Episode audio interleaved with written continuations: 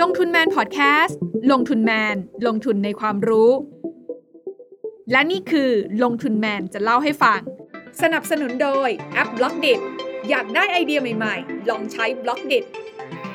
xin chào ค่ะ วันนี้ต้องทักทายกันเป็นภาษาเวียดนามสักเล็กน้อยนะคะ เพราะว่าลงทุนแมนจะเล่าให้ฟังวันนี้นะคะ จะชวนทุกคนค่ะ มาสรุปทุกมิติของเวียดนามนะคะทำไมหลาย ๆ คนเนี่ยถึงพูดถึงตลาดเวียดนามกันในช่วงนี้นะคะ จริง ๆ แล้วเนี่ยมิติของเศรษฐกิจเวียดนามเองเนี่ยมันมีความเซ็กซี่ตรงไหน แล้วในระยะยาวหลังจากนี้เนี่ยโอกาสของการลงทุนในเวียดนาม มันอยู่ตรงไหนยังไงกันบ้างนะคะ รวมไปถึงตลาดหุ้นเวียดนามเนี่ย เขามีลักษณะเฉพาะตัวยังไง มีไส้ในตรงไหนที่เราต้องทำความเข้าใจก่อนที่เราจะเข้าไปลงทุนระยะยาวในตลาดเวียดนามหรือเปล่านะคะ รวมไปถึงวิธีการเข้าถึงโอกาสการลงทุนในเวียดนามเนี่ยมันมีแบบไหนยังไงกันบ้าง วันนี้เนี่ยถ้าใครได้รับคำแนะนำมานะคะว่าเอ้ยหลังจากเนี้ยจะต้องมองหรือว่า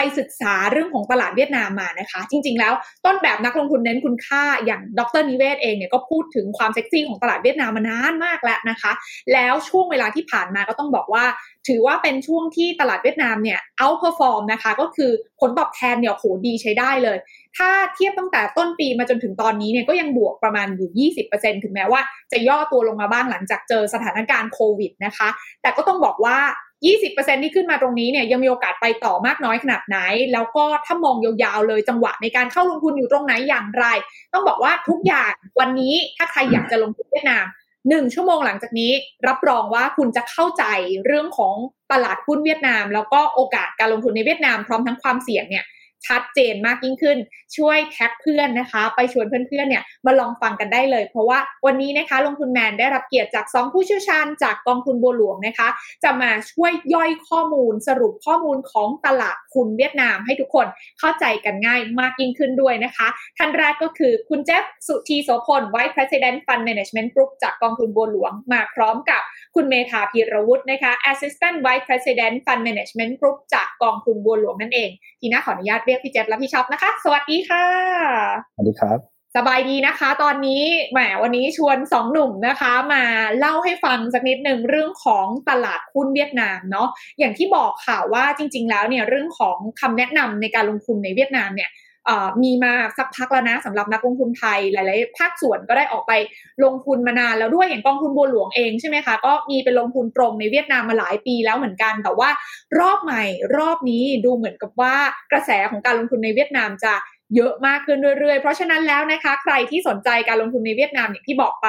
ก็มาฟังกันได้เลย เพราะวันนี้เราจะทยอยคุยกันในแต่ละมิติ เอามิติแรกก่อน มิติเรื่องของโครงสร้างเศรษฐกิจเวียดนามก่อนว่าเฮ้ยจริง ๆ มันเป็นยังไง ตอนนี้มันมีปัญหาเรื่องโควิด แล้วสถานการณ์จะดีขึ้นไหมหรือว่ามันส่งผลกระทบต่อเศรษฐกิจที่ผ่านมายังไงทีนี้ขออนุญาตให้พี่ช็อปนะคะหนึ่งในกูรูผู้เชี่ยวชาญแห่งกองทุนบัวหลวงของตลาดเวียดนามเนี่ยเล่าภาพระยะสั้นให้ฟังก่อนได้ไหมคะพี่ช็อปเพราะว่าเราฟังข่าวมาตลอดเนาะว่า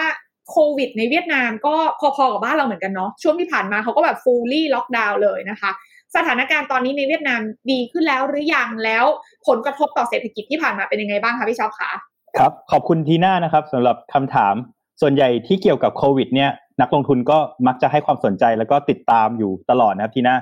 ถ้าเราย้อนกลับไปในปี 2020 เนาะช่วงนั้นเนี่ยหลาย ๆ คนก็อาจจะอยากย้ายไปอยู่เวียดนามนะครับ เพราะว่าที่นู่นเนี่ยเขาล็อกดาวน์แทบน้อยมาก ๆ เลยนะครับ คนยังใช้ชีวิตเป็นปกติได้นะครับ ตัวเลขของพวก GDP อะไรพวกนี้เขาก็จะเติบโตได้ดีกว่าคนอื่นในประเทศในภูมิภาคเรานะครับ 2020 จบปีเนี่ยเขาโต 2.9%หลาย ๆ ประเทศในภูมิภาคเราเนี่ยก็จะติดลบนะครับ ค่อนข้างเยอะเลยนะครับ วันที่ภาพเนี่ยเริ่มเปลี่ยนเนี่ยมันเป็นยังไงบ้างนะครับตั้งแต่เดือนกลางเดือนกรกฎาเนี่ยจะเป็นช่วงที่ผู้ติดเชื้อเขาเนี่ยค่อยๆ เพิ่มมากขึ้นนะครับ ผู้ติดเชื้อโควิดรายวันเนี่ยเข้าไปแตะประมาณแถวๆ5,000คือกลางเดือนกรกฎา แล้วก็ขึ้นไป peak ตรงแถวๆสองหมื่นเห็นไหมครับพี่หน้าตรงนั้นนะฮะตรงปลายเดือนกรกฎานะครับ ตอนนั้นเนี่ยรัฐบาลเขาก็ใช้มาตรการเต็มที่เลย เพราะว่าการติดเชื้อเนี่ยมันกระจุกตัวอยู่ในพวกนิคมอุตสาหกรรม แล้วก็ทางตอนใต้ก็คือนครโฮจิมินห์เมืองเศรษฐกิจหลักนะครับ สิ่งที่เขาทำตอนนั้นถ้าทีน่าเห็นจากข่าวเนาะเราก็จะเห็นชัดว่ามาตรการของเวียดนามเนี่ยรุนแรงมากนะครับ แล้วก็ effective มากก็คืออย่างคนเราไปซื้อกับข้าวซื้ออาหารเนี่ยก็ออกไปทำอย่างนั้นไม่ได้นะครับ เราต้องใช้เจ้าหน้าที่รัฐนะครับหรือว่าพวกทหาร ซึ่งรัฐบาลเนี่ยเกณฑ์มาจากทั่วประเทศเนี่ยเพื่อมาช่วยซื้อของซื้อซูเปอร์มาร์เก็ตให้เรานะครับ พวกออนไลน์ Delivery อย่างเงี้ยก็ใช้ไม่ได้หมดเลยนะครับ ตัวโรงงานเองเวลาพี่เปิดดูข่าวพี่ก็ตกใจเหมือนกัน พวกโรงงานภาคอุตสาหกรรมเนี่ยมีกางเต็นท์ให้พนักงานนอนที่โรงงานเลยนะครับ คือทำไม่ต้องกลับบ้านกันละใช่ ตรงนี้เองเลยก็เลยทำให้ค่อนข้าง effective นะครับแต่ผลที่ตามมาเนี่ยก็คือตัว GDP เนี่ยใน quarter สามที่เพิ่งออกมาเนี่ย ลบไป 6.2%ถือว่าลบหนักมากๆนะครับ แล้วถ้าทีน่าซูมเข้าไปดูทีน่าก็จะเห็นว่าสีดำเนี่ยคือฝั่งที่เป็นพวกภาคการผลิต ก็ soft ลงชัดเจนนะครับ ส่วนสีแดงเนี่ยแดงเข้มๆเนี่ยที่เป็นพวกภาคบริการเนี่ยก็แย่มากๆนะครับเพราะโฮจิมินห์คือหัวใจหลักเลยนะครับ เดี๋ยวในหน้าถัดไปเนี่ยเดี๋ยวเราจะซูมให้ดูอีกลึกเข้าไปอีกนะฮะว่าเรามองอะไรอยู่ในเวียดนามนะครับทีน่าทีน่าก็จะจำได้เนาะว่า แรงขับเคลื่อนเศรษฐกิจหลักมีสองส่วน ส่วนหนึ่งก็คือภาคการผลิต อีกส่วนหนึ่งก็คือภาคบริการนะครับ ทั้งสองภาคเนี่ยมีความสำคัญมากๆเลย เดี๋ยวทีน่าลองซูมเข้าไปดูกราฟซ้ายมือนะครับ กราฟนี้เนี่ยจะโชว์ให้เห็นถึงยอดค้าปลีก ซึ่งเป็นตัวสะท้อนการจับจ่ายใช้สอยที่ดีมากๆในประเทศ กลับไปดูช่วงต้นปีนะครับ คือช่วงมกราของ 2020 ก่อนเกิดโควิดตรงนั้นเนี่ยเขาจะโตได้ประมาณ 10%นะฮะแล้วหลังจากนั้นเนี่ย อาจจะเห็นตัวเลข soft ลงบ้าง แต่ performance ที่เป็นบวกแบบนี้คือว่ายอดเยี่ยมไปเลยนะครับ เพราะว่านักท่องเที่ยวเขาหายไปเยอะ แต่ยอดค้าปลีกเขายัง deliver เป็นบวกได้นะครับ ทั้งนี้เวลาที่เราเริ่มหนักขึ้นจริง ๆ คือใน quarter สามนี่แหละ คือไข่แดงคือโฮจิมินห์ซิตี้แตกเนี่ยถามว่าโฮจิมินห์ซิตี้มีความสำคัญยังไงนะครับทีน่าคือประชากรที่จดทะเบียนจริงๆเนี่ยมีแค่9ล้านกว่า แต่ถ้ารวมๆแล้วเนี่ยก็จะประมาณ12ล้าน จากประมาณ98ล้านนะครับ แล้วรายได้ต่อหัวของคนในโฮจิมินห์เนี่ย หรือในในโซนใต้ซึ่งเศรษฐกิจจะเจริญกว่าโซนเหนือนะครับ มากกว่าโซนเหนือเนี่ยสองเท่ากว่านะครับ เพราะฉะนั้น Impact to เลขค้าปลีกใน quarter สามที่เราเห็นในภาพที่เป็นสีดำๆเนี่ยเลยติดลบลง 20%เลยนะครับ ไม่เคยเห็นโลกนี้มาก่อนเลยนะครับ ถ้าเราขยับไปดูขวามือนิดนึงนะครับทีน่าก็จะเห็นว่าพวกภาคการผลิตหรือว่าพวกโปรดักชันต่างๆ เนี่ยกระทบนะพอดีพี่ได้อ่านข่าวของพวกแบบสื่ออย่าง Asian Nikkei Review เลยพวกเนี้ยเขาก็จะพูดชัดว่าบริษัทอย่างโตโยต้าผู้ที่มีโรงงานผลิตสายไฟในเวียดนามเองเนี่ยบอกว่าต้องลดกำลังการผลิตลงนะครับเพราะว่าเริ่มเห็นปัญหาของ supply ของ raw mat ต่างๆเนี่ยไม่พอแล้วนะครับหรือถ้าเอาใกล้ตัวของเราเองเนี่ย พวกเสื้อกีฬาพวกอะไรอย่างเงี้ย ก็ต้องปรับลดตัวเลขยอดขายของปีหน้าลงนะครับเพราะว่ามีปัญหาเรื่อง production เพราะฉะนั้นเองเนี่ยถ้า GDP 9 เดือนของปี 2021 เนี่ย โตได้แค่ประมาณ 1.4%เท่านั้นเองนะครับ ตัวเลขเนี้ยน้อยกว่าที่ตลาดคาดไว้ก่อนหน้านี้มาก เพราะฉะนั้นจบปีเนี่ยเราอาจจะเห็นตัวเลขโตประมาณสัก 2-3%นะครับ ยังไงมิสแน่นอน แต่ตลาดก็พร้อมที่จะ write off แล้วก็เริ่มใหม่นะครับ ในหน้าถัดไปเนี่ยมันจะโชว์ให้เห็นว่าอะไรที่ทำให้นักลงทุนเนี่ยมองข้ามสิ่งนี้ไปได้นะครับ ต้องเรียนทีหน้าก่อนว่า เวลาปกติในเรื่องของการลงทุนเนี่ยเรามักจะมองล่วงหน้า3-6เดือนล่วงหน้าไปก่อนอยู่แล้วนะครับ หลังจากล็อกดาวน์มา4เดือนเนี่ยก็คล้ายๆกับประเทศในแถบพวกเรานะทีน่า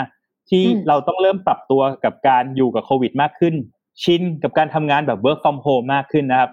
แล้วนโยบายหลังของรัฐบาลเนี่ยก็คือเริ่มใช้ชีวิตอยู่กับโควิดมากขึ้นนะครับ เราจะเห็นว่าภาพซ้ายเนี่ย ปัจจุบันนะครับ การฉีดวัคซีนเข็มแรกของ เวียดนามทั้งหมดเนี่ยจะอยู่ที่ประมาณ 33ถึง34เปอร์เซ็นส่วน 2 เข็มเนี่ยอยู่แถวแถว10เปอร์เซ็นตนะครับ แต่ข้อดีก็คือรัฐบาลเขา effective มากนะครับ เมืองไหนที่เป็นเมืองเศรษฐกิจหลักนะครับ เช่น โฮจิมินห์ฮานอย พวกนี้เนี่ยฉีด 90 กว่าเข็มแล้วเข็มแรกนะครับ แล้วก็เมืองสำคัญ เช่น พวกลองอันไม่แน่ใจว่าเอ่อทีน่าเคยไปหรือเปล่านะครับ พวกบินยังไม่เคยไปเลยแต่เขาบอกว่าสวย ใช่ครับสวยมากแล้วก็มีผลต่อเศรษฐกิจโดยรวมสูงมากนะครับ พวกนี้เนี่ย ก็ฉีดวัคซีนไปได้เยอะแล้วเหมือนกันนะครับ เพราะฉะนั้นการเร่งการฉีดวัคซีนแบบนี้ เมื่อกี้หน้าก่อนนั้นเนี่ยเราพูดไปแล้วว่า โอ้โห production กระทบกันทั่วโลกขนาดไนกี้โตโยต้าเนี่ยยังกระทบเลยนะครับ เพราะฉะนั้นประเทศคู่ค้าหลักนะครับทีน่าหนึ่งในนั้นก็คือพวกอเมริกาเนี่ยเขาก็จะมีการเร่งการฉีดให้ supply ของวัคซีนนะครับ ให้กับประเทศเวียดนาม จากกราฟที่เราเห็นนะ quarter สี่เนี่ยจะเป็น quarter ที่เขาได้ไฟเซอร์มาเยอะนะครับ แล้วก็ต้นปีก็จะเป็นคิวของแอสตราเซเนกานะครับ ซึ่งตอนนี้เขาสีเขียววัคซีนครบร้อยเปอร์เซ็นของประชากรไปแล้วนะครับแล้วก็ถ้าเป็นด้วย pace แบบนี้ที่เขาฉีดได้เยอะๆแบบนี้ วันที่วัคซีนเข้ามาเนี่ย เราก็จะมองว่ากว่าเขาจะเข้าไปถึง herd immunity นะครับ ก็จะขึ้นไปประมาณ 70%ตรงนั้นเนี่ย น่าจะเป็นไม่ quarter หนึ่งก็ quarter สองของปีหน้านะครับ ภาพขวาก็จะเป็นภาพที่เป็นตัวเลขที่สดใหม่หน่อยนะครับ ก็หมายความว่า ตัวนี้เอามาจาก Google Mobility Index นะครับ โชว์ให้เห็นว่าการเคลื่อนย้ายของคนเนี่ยในกิจกรรมที่เกี่ยวกับการค้าสันทนาการพวกนี้เป็นยังไงบ้างนะครับ ก็จะเห็นชัดว่าวันที่ยอดเริ่มลดลงนะครับ ตอนนี้สถานการณ์ลดลงและอยู่ต่ำหมื่นแล้ว แล้วก็รัฐบาลเนี่ยเริ่มเปิดประเทศมากขึ้น โดยเฉพาะทางตอนเหนือ แล้วก็ตอนใต้เนี่ยเปิดมากขึ้นนะครับ เราเลยคิดว่ากิจกรรมทางเศรษฐกิจก็เริ่ม bottoming out คือเด้งขึ้นทันทีนะครับ เพราะฉะนั้นใน base assumption ของเราเนี่ยถ้าเรามองว่า ตัวของไวรัสเนี่ยไม่มีการกลายพันธุ์ เราน่าจะเห็นเศรษฐกิจเวียดนามที่ผ่านจุดต่ำสุดไปแล้วนะครับพี่นะโอ้โอเค ชัดเจนเห็นภาพนะคะ แล้วนั่นก็น่าจะพออธิบายถึงเหตุผลของการเคลื่อนไหวของหุ้นเวียดนามได้ใช่ไหมพี่ช็อปว่าช่วงเวลาที่ผ่านมาเนี่ยถึงแม้ว่าเขาจะเจอฟูลี่ล็อกดาวน์แล้วตัวเลข เรื่องของผู้ติดเชื้อเขาพอๆกับเราเลยเนาะเผลอๆแบบในช่วงที่พี่ช็อปบอก คือคือเขาก็เกินหมื่นเหมือนเหมือนเราเลยอะ่ะแล้วก็รัฐบาลเขาสั่งคำสั่งขั้นเด็ดขาดกว่าเราด้วย เพราะจำได้ว่าช่วงนั้นเนี่ยเขาบอกว่าโห อย่างที่พี่ช็อปบอกฟู้ดเดลิเวอรี่อะไรของเราก็ไม่มีเนาะต้องให้ทหารไปซื้อของให้อะไรอย่างเงี้ยเพราะฉะนั้นแบบ Impact ทางเศรษฐกิจในช่วงนั้นมันก็กระทบระยะสั้น แต่ว่าเหมือนเจ็บแล้วจบ แล้วเวลาที่มันจบปุ๊บมันมันเด้งกลับมาค่อนข้างเร็วถูกไหมเพราะฉะนั้นตลาดหุ้นเองมันก็เลยดูเหมือนแบบมีความหวังอะเพราะมันเห็นแสงสว่างที่ปลายอุโมงค์แล้วว่าเฮ้ยวัคซีนก็มาแล้วทุกอย่างก็มาแล้ว ทางกองทุนบัวหลวงก็เลยมองว่าเออมันน่าจะผ่านจุดต่ำสุดไปแล้ว ถูกไหมสำหรับตลาดหุ้นเวียดนามและนี่คือเหตุผลว่าทำไมหุ้นมันถึงไม่ได้ลงแรงขนาดนั้น ครับผมทุกคนก็จะรอ price ล่วงหน้าในอนาคตไปสำหรับความหวังของการฟื้นตัวนะครับ อืมโอเค เพราะฉะนั้นตรงนี้มันคือปัจจัยระยะเนี้ยที่เรากำลังแบบมอนิเตอร์กันอยู่ถูกปะคะ แต่ถ้าเราถอยออกมามองอีกนิดนึง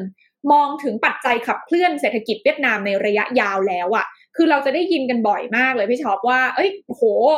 เวียดนามเนี่ย ยังเซ็กซี่อยู่คนเขาก็ยังหนุ่มอยู่นะคะ เรื่องของแบบการลงทุนทางตรงก็ยังมีอะไรอย่างเงี้ย แต่จริง ๆ แล้วเนี่ยรายละเอียดของมันมีอะไรที่เราต้องสนใจบ้างหรือว่าอัปเดตล่าสุดตัวเลขที่ผ่านมามันเป็นไปเหมือนการที่นักลงทุนส่วนใหญ่เขาพูดกันไหมว่าโอ้โหเวียดนามตอนนี้มันกำลังอยู่แบบ ต้นต้น S curve มันกำลังจะไปได้อีกเยอะเลย พี่ช็อปมองยังไงบ้างคะมุมนี้ ตอนนี้มีอะไรต้องติดตามบ้างคะโอเค ดีเลยครับคำถามนี้ ถ้าจะให้ทีน่าเข้าใจมากขึ้นนะครับ ทีน่าพอจำแผนที่ประเทศเวียดนามได้ไหมครับ อ่า เป็นเส้นก๋วยเตี๋ยวนิดนึงไหมใช่ครับ เส้นก๋วยเตี๋ยวแล้วก็ติดทะเลด้านขวามือนะครับถูกไหมครับใช่ใช่ขวามือของประเทศ ตรงนี้เนี่ยเขาเรียกว่ายุทธศาสตร์ทางภูมิศาสตร์นะครับ เป็นสิ่งที่เรียกได้ว่าโลกกำหนดมาให้เขาได้เปรียบในข้อตรงนี้นะครับ ตัวเขาเองเนี่ยรู้อยู่แล้วว่าเขาเป็นภาคการผลิตซะเยอะนะครับ เป็นอุตสาหกรรมที่ลิงก์เกี่ยวกับการส่งออกทั่วโลกเลย แต่การที่มีทะเลติดอยู่ขอบทะเลทั้งหมดทางด้านขวานะครับ แล้วก็ข้างเหนือก็คือติดกับจีนด้วย ซึ่งมีการเติบโตสูงเนี่ย เพราะฉะนั้นเวลาผลิตอะไรเนี่ยก็สามารถชิปออกไป ส่งไปทางเอเชียเหนือ เช่น ญี่ปุ่น เกาหลีก็ง่ายก็ใกล้นะครับ ค่าขนส่งไม่ได้แพงมาก แล้วก็ใกล้กับเซาท์อีสเอเชียหรือภูมิภาคเราที่มีการเติบโตสูงด้วยนะครับ เพราะฉะนั้นตรงนี้เนี่ยเป็นสิ่งที่หาได้ยาก แล้วก็ได้เปรียบมากๆ และหลังสงครามเองเนี่ย เราจะเห็นชัดว่าเมืองสองเมืองก็คือต่างกันในเชิงของ location แบบชัดเจนนะครับ ตัวของฮานอยอยู่ด้านเหนือ แล้วก็โฮจิมินห์เนี่ยอยู่ข้างล่างนะครับ เพราะฉะนั้นเนี่ยการกระจายตัวของเมืองสำคัญที่อยู่ในคนละทิศของทางของของประเทศเนี่ยทำให้ความเจริญเนี่ยมันกระจายได้ค่อนข้างเร็วนะครับ นี้ผมขอย้อนกลับไปปีสักหนึ่งเก้าแปดหกหน่อยนะครับ ช่วงนั้นเนี่ยนโยบายการปฏิรูปเศรษฐกิจ เรียกว่าดอยเหมยนะครับ หลังจากสงครามโลกเนี่ย successful มาก ๆนะครับ ช่วงนั้นเนี่ยเขาก็เป็นประเทศที่อาจจะยังมีรายได้น้อยเหมือนประเทศในภูมิภาคเราสมัยก่อนนะครับ แต่ตลอดหน้านั้นที่ผ่านมาเนี่ยผู้นำประเทศเนี่ยเขาให้ความสำคัญกับการศึกษาพัฒนาฝีมือแรงงานนะครับ แล้วก็ใช้กลยุทธ์ผ่านการทำข้อตกลงการค้าเสรีกับบางประเทศนะครับ เลยทำให้ท้ายที่สุดแล้วเนี่ยความสำเร็จที่โดดเด่นที่สุดและพูดถึงเนี่ยต้องพูดถึงจริงๆ ก็คือกรณีของซัมซุงนะครับซัมซุงเนี่ยเลือกเวียดนามเป็นฐานการผลิตหลักนะครับ ปัจจุบันมือถือของเราเนี่ยทีน่ามากกว่าห้าสิบเปอร์เซ็นผลิตจากเวียดนามนะครับ แล้วก็เขาก็จ้างงานอีกเป็นแสนแสนตำแหน่งเลยนะครับ ตรงนี้ก็ช่วยเขาจริง ๆ เลยนะครับ แล้วก็เป็นเคสตัดดี้ที่ต้องพูดถึงนะครับ เพราะฉะนั้นเนี่ยในกราฟถัดไปเดี๋ยวเราจะโชว์ให้ดูนะครับ ว่าวันเนี้ยในระยะสั้นเนี่ยนะครับ เราเห็นภาพขวานะครับ เราเห็นเหตุการณ์ที่มันเป็นเหมือนพายุมาสาดเข้าประเทศเขาแล้วแหละ แต่ถ้ามองไปข้างหน้าเนี่ย เวียดนามนะครับนี่คือตัวเลขจาก Bloomberg Forecast เขามองว่าเศรษฐกิจเวียดนามจะยังโตดีที่สุดในภูมิภาคอาเซียนอยู่ คือประมาณ7%นะครับแล้วยิ่งจริงๆ เรามีฐานต่ำในปี 2021 อีกด้วยเนี่ยอาจจะโตมากกว่า 7%ก็ได้นะครับ แล้วเราถ้าเทียบแล้วกับประเทศที่เราคุ้นหน้าคุ้นตากันอยู่แล้ว คืออเมริกากับจีนเนี่ยเขาก็จะโตเยอะกว่าจีนกับอเมริกานะครับนั่นคือสิ่งที่ที่เรามองนะครับ ค่ะโอเค เพราะฉะนั้นเนี่ยเวียดนามอันนี้มันเป็นลักษณะเฉพาะตัวที่เขาได้มาแต่กำเนิดเลยนะคะ เพราะว่าเขาอยู่ในจุดยุทธศาสตร์ที่ดีมากอย่างที่พี่ช็อปได้อธิบายไป แล้วก็สะท้อนให้เห็นว่าเขาเนี่ยมีความสำคัญหลากหลายประเทศ โดยเฉพาะอย่างยิ่งเกาหลีใต้แอบโฆษณานิดนึงได้ไหมคะพี่ช็อปลงทุนแมนมีทำคลิปไปแล้วว่าทำไมเกาหลีใต้ถึงมาลงทุนในเวียดนามลองไปตามฟังได้ใน YouTube ฝากด้วยนะคะทุกคนนะะเพราะฉะนั้นกลับมาต่อค่ะ หลังจากขอขายของ soft sell ไปแล้วนะคะ นอกจากเรื่องของยุทธศาสตร์สำคัญที่โอเคละเขาอยู่ในพื้นที่ที่ติดทะเลนะคะ เป็นฐานการผลิตที่ดีใกล้จีนนะคะ แล้วก็โอ้โหหลายอย่างมัน support มากเลย นอกจากนี้เนี่ยเรื่องของโอกาสการลงทุนในอนาคตของเขาล่ะ ปัจจัยที่จะขับเคลื่อนในระยะยาวภาพใหญ่ของเวียดนามอะมันจะไปต่อได้อีกไกลขนาดไหนรันเวย์มันยังยาวได้อีกขนาดไหนเนี่ยในมุมมองของกองทุนบัวหลวงเองเวลาที่เรา identify theme การลงทุนเนี่ยมันมีอะไรที่ที่ชัดเจนแล้วก็แบบให้เรามอนิเตอร์ตามต่อได้ง่าย ๆ บ้างค่ะพี่ช็อปคือทีน่าเนี่ยคงเป็นแฟนคลับของกองทุนบัวหลวงเหมือนกันนะครับเพราะรู้ว่าเราเวลาเราจะลงทุนเนี่ยเราจะต้องมีธีมใหญ่ก่อนนะครับ ในหน้านี้เนี่ยเราจะโชว์ให้เห็นว่าในภาพใหญ่ที่เราเห็นว่าเศรษฐกิจที่เราได้ยินว่าดีมากๆ เนี่ย เรา identify ธีมอะไรออกมาบ้างนะครับ แน่นอนถ้าภาพเล่าเป็น story ก็คือเศรษฐกิจดีจาก export ที่ดีนะครับ กลุ่มแรงงานเนี่ยก็มีการพัฒนาฝีมือได้ค่าจ้างที่เยอะนะครับ แล้วก็กลุ่มแรงงานเนี่ยเป็นกลุ่มที่มีอายุน้อย มีการศึกษาที่ดี เพราะฉะนั้นการใช้จ่ายเนี่ยมาเต็มนะครับ เราเลย identify ธีมออกมาเป็นสามธีมนะครับ ธีมแรกก็คือการบริโภคในประเทศแน่นอนนะครับ ก็คือ แล้วก็จะทำให้เกิดการเติบโตของสังคมเมืองนะทีหน้าถัดมาเนี่ย ตรงนี้ก็จะเป็นเรื่องของการภาคการผลิตที่เมื่อกี้เราพูดไปแล้วว่าเขามีความสัมพันธ์กับ global supply chain ในเชิงของการผลิตมาก ๆ เลยนะครับ และสุดท้ายเลยก็คือธีมที่เราเพิ่งคิดขึ้นได้ตรงนี้เนี่ยก็คือเรื่องของ digitalization นะครับ เวลาเราอยู่บ้านเนี่ยต้องยอมรับว่าสองปีที่ผ่านมาเนี่ย เราใช้ดิจิตอลเยอะมากนะครับ ข้อดีเนี่ยไม่มีเลยสำหรับโควิดโควิดมีแต่ข้อที่แย่เต็มไปหมดนะครับ แต่สิ่งหนึ่งที่นักลงทุนสามารถสังเกตได้คือ เราเห็นเริ่มเห็น K-shape recovery นะครับ คือเราเห็นธุรกิจที่แข็งแรง ปรับตัวเร็ว แล้วก็สามารถเกณฑ์ market share จากคนอื่นได้ ในขณะเดียวกัน lower K ก็คือบริษัทที่เริ่มอ่อนแอลงนะครับ และสิ่งหนึ่งที่เราเห็นว่ามันมีสิ่งที่ร่วมกันอย่างหนึ่งนะฮะก็คือการปรับตัวเข้ากับยุคดิจิตอลนะครับ อันนี้เองเนี่ย เราเห็นแน่นอนว่าเวลาที่เวียดนามโดนล็อกดาวน์นะครับ ทุกคนก็อยากจะเอาตัวเองขึ้นมาอยู่ใน online platform เพื่อจะขายของออนไลน์มากขึ้น บริษัทอย่าง corporate ต่างๆ เนี่ยก็มีความจำเป็นนะครับ ที่จะต้องเซ็นเอกสารสัญญาออนไลน์นะครับ แล้วก็เตรียมพร้อมในอนาคตว่าอย่างเราเนี่ยเราอาจจะต้องเตรียมพร้อมการ work from home หรือ remote working solution มากขึ้นนะครับภาคการผลิตเองก็เริ่มคิดแล้วว่าโอ้โหมีคนต้องมาทำ bubble and seal เนี่ยลงทุนทำ Industrial 4.0 ไหมนะครับ AI Robotic ทำไหมเงี้ยก็เป็นธีมที่เราคิดขึ้นมานะครับ อาจจะขอแตะตัวหุ้นนิดนึงนะครับ แต่ขอ disclaimer นิดนึงว่านี้ไม่ใช่การแนะนำการลงทุนนะครับ แต่เป็นการให้แฟกต์แล้วก็หุ้นเนี่ยเป็นตัวอย่างของการแนะนำเฉยๆนะครับตัวตัวอย่างของการอธิบาย fact เฉยๆนะครับถ้าพูดถึง digitalization หรือ digital transformation จริง ๆ เนี่ย โอ้โห ภาพมันเป็นภาพใหญ่มากนะครับ FPT ซึ่งเป็นหนึ่งในหุ้นที่เป็น ผู้ผู้ทำ IT service ชั้นนำในเวียดนามเนี่ยเขามีฟังก์ชันที่รับผิดชอบเกี่ยวกับการทำ digital transformation นะครับ ตัวเลขครึ่งปีแรกเนี่ยก้อนนี้โต 20%น้องทีน่าถือว่าโตเยอะมากๆ แล้วเวลา IT Solution หรือว่า Digital Transformation มันโตขึ้นเนี่ย มันดึงดีมานพวกนึกต่อไปเลยนะครับ Cloud Computing Data Center ทั้งหมดเลยนะครับ และตรงนี้เองเนี่ย โอ้โห ก็จะเป็นอีกหนึ่งโกรธที่เรา identify ได้ครับ อืมคือเรียกว่ามันมาทั้ง supply chain เลยนะคะ แต่ประเด็นก็คือว่าการเติบโตตรงนี้แน่นอนว่ามันถูกเร่งนะคะ จริง ๆ เทรนตรงนี้เชื่อว่าหลายคนเห็นอยู่แล้วแหละแต่ว่ามันมาถูกเร่งด้วยของด้วยเรื่องของโควิดนั่นเอง ซึ่งเวียดนามเองเนี่ยดูเป็นดูเป็นประเทศกลุ่มอุตสาหกรรมที่น่าจะได้ประโยชน์เต็มๆ แต่เดี๋ยวจะอยู่ตรงไหนยังไงบ้าง เดี๋ยวค่อยให้พี่ช็อปมาไล่รายละเอียดให้ฟัง ทีน่าขออนุญาตไปทีละตีมได้ไหมคะ อย่างประเด็นแรกเรื่องของโครงสร้างประชากร ทุกคนพูดกันมา เยอะมากเลยว่าโหความเซ็กซี่หนึ่งของเวียดนามเนี่ยก็คือเรื่องของประชากรวัยแรงงานเนี่ยแหละ ที่เขากำลังแบบแข็งแรงหาเงินได้ดี แล้วก็กำลังมีกำลังซื้อที่กำลังจะเกิดขึ้นอีกมหาศาลเลย ตรงเนี้ยมันเป็นยังไงบ้าง ถ้ามองในเชิงของตัวเลขแล้วอะ่ะ มันดึงดูดขนาดไหนสำหรับรันเวย์ที่จะไปต่อได้หลังจากนี้คะพี่ช็อปโอเคครับขอบคุณทีน่านะครับเออถ้าอย่างนั้นเรามาแตะกันที่ธีมแรกก็แล้วกันนะครับ เกี่ยวกับการบริโภคในประเทศนะครับ ทีน่าอาจจะเคยได้ยินประโยคนี้ไหมครับว่า demographic dividend นะครับเออถ้าเป็นยังถ้าไงแปลคะเป็นผลของประชากร ใช่นี่คือการแปลแบบตรงหลักๆ ตรงๆนะครับ แต่พี่อะจะอธิบายแบบง่าย ๆ ก็คือ การที่เศรษฐกิจในประเทศมันโตขึ้นนะครับ แล้วก็โตขึ้นมากๆเป็นช่วงยุคทองเลย จากการที่เขามีประชากรวัยแรงงานสูงนะครับอืมอันเนี้ยอยู่ตรงนี้เต็มๆเลยนะพี่น่าเออประชากรเขาเนี่ยเดี๋ยวจะมีภาพให้ดูนะครับ ว่าเป็นยังไงบ้างก็ 98 ล้านคนนะครับ จริง ๆ มีนักท่องเที่ยวอีกปีเยอะๆเนี่ยอาจจะขึ้นไปถึง 16ถึง17 ล้านคนนะครับ เยอะมากๆนะครับ ตรงนี้เองเนี่ยเป็นข้อได้เปรียบของเขา แล้วก็กลุ่มประชากรส่วนใหญ่เนี่ยเกินครึ่งนะครับ ประมาณ 56%เนี่ยมีอายุเฉลี่ยน้อยกว่า 35 ปีนะครับ เพราะฉะนั้นเองตัวเลขเนี่ยเยอะที่สุดใน region เรานะครับ ในระดับประเทศที่อินคัมใกล้เคียงกันนะครับ ตรงนี้เองทีน่าอาจจะพอเข้าใจภาพแล้วครับว่าย้อนกลับไปไทยเมื่อสักสิบปีหรือสิบสองปีที่แล้วเนี่ย เป็นยังไงนะครับ กลุ่มคนที่เวลาที่รายได้ดี การงานดีนะครับ แล้วก็มีกำลังจับจ่ายใช้สอยเนี่ย ทุกคนก็เริ่มอยากจะขยายขยายครอบครัว มาซื้อบ้านซื้อรถท่องเที่ยวนะครับ กินข้าวนอกบ้านนะครับ ตรงนี้สะท้อนให้เห็นชัดเลยคือยอดค้าปลีกที่เมื่อกี้เราพูดไปนิดนึงแล้วเนี่ยคือโตอ่าสิบเปอร์เซ็นต่อเนื่องนะครับ เป็นตัวเลขที่โตเยอะกว่า GDP ด้วยซ้ำนะครับอืมหาได้ยากกว่าในตลาดของประเทศที่เราลงทุนทั่วไปมาก ๆเลยนะครับค่ะและภาพขวาเนี่ย มี character ที่คล้ายจีนนิดๆนะฮะก็คือ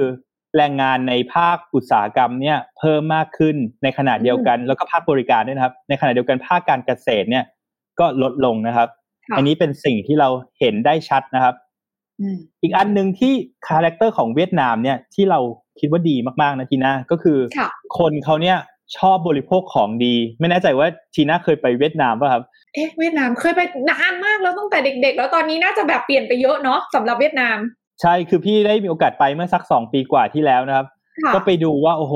ทำไมห้างเขาเจริญจังเลยเออแล้วเราก็เลยเป็น track ดูตัวเลขว่าเกิดอะไรขึ้นบ้าง เพราะเราเห็นค่ะคนจะซื้อกำของที่มีความพรีเมียมเนี่ยเยอะขึ้นมากนะครับ เราก็ได้คำตอบว่า โอเค ถ้าเราเทียบกลุ่มชนชั้นกลางนะครับ หรือว่า middle income เนี่ย เราตัดกันที่เจ็ดร้อยเหรียญต่อเดือนนะครับค่ะเวียดนามตอนนี้เนี่ยมีหนึ่งในสามแล้ว แล้วอืมกราฟด้านซ้ายเราก็จะโชว์ให้ดูนะครับว่า ถ้าโตด้วยเหรียญเกือบเกือบสิบเปอร์เซ็นแบบเนี้ยสิบปีคือ double นะครับ ค่ะ เพราะฉะนั้นนะเทรนด์ตรงนี้เนี่ยไม่ธรรมดานะครับ แล้วมันก็สะท้อนไปจนถึงพวกแบบการบริโภคนะครับ เช่นกาแฟก็จะกินของที่ดีขึ้นเอ่ออืมเครื่องปรุงรสพวกเนี้ยก็จะมีความพรีเมียมมากขึ้น ท่องเที่ยวก็จะท่องเที่ยวมากขึ้นนะครับ อันนี้ก็จะเป็นเห็นเทรนด์ที่ชัดมากๆในเวียดนาม อยากให้ทีน่านึกถึง ประเทศที่มีเอ่อ industrial เข้าไป FDI เข้าไปช่วงแรก ๆ คล้ายๆ กับเมืองไทยสมัยที่มาบตาพุดเจริญแล้วมีตัวของเอ่อโรงงาน auto production เข้ามาในเมืองไทยเยอะนะครับ พอจำได้ไหมครับอืมเวลาเข้ามาจำได้คนญี่ปุ่นเข้ามาพวกเนี้ย นึกถึงทองหล่อเลยนะครับ ก็จะเห็นร้านอืมอาหารญี่ปุ่นเยอะ เห็นซูเปอร์มาร์เก็ตของที่ขายของญี่ปุ่นเยอะๆอย่างเงี้ยอืมตรงเนี้ยมันจะ trigger ทำให้การบริโภคสินค้าพรีเมียมของคนในประเทศเนี่ย เร็วขึ้นอีกนะฮะอันนี้ก็จะเป็นธีมที่เรามองนะครับ แน่นอนนะครับ เวลาที่เราพูดถึงการบริโภคในประเทศเนี่ย เรา identify สี่ธีมหลักนะครับ ก็จะเป็นเกี่ยวกับธุรกิจการเงินนะแบงก์อืมธุรกิจประกันภัย ธุรกิจหลักทรัพย์อย่างเงี้ยก็คือจะดีนะครับ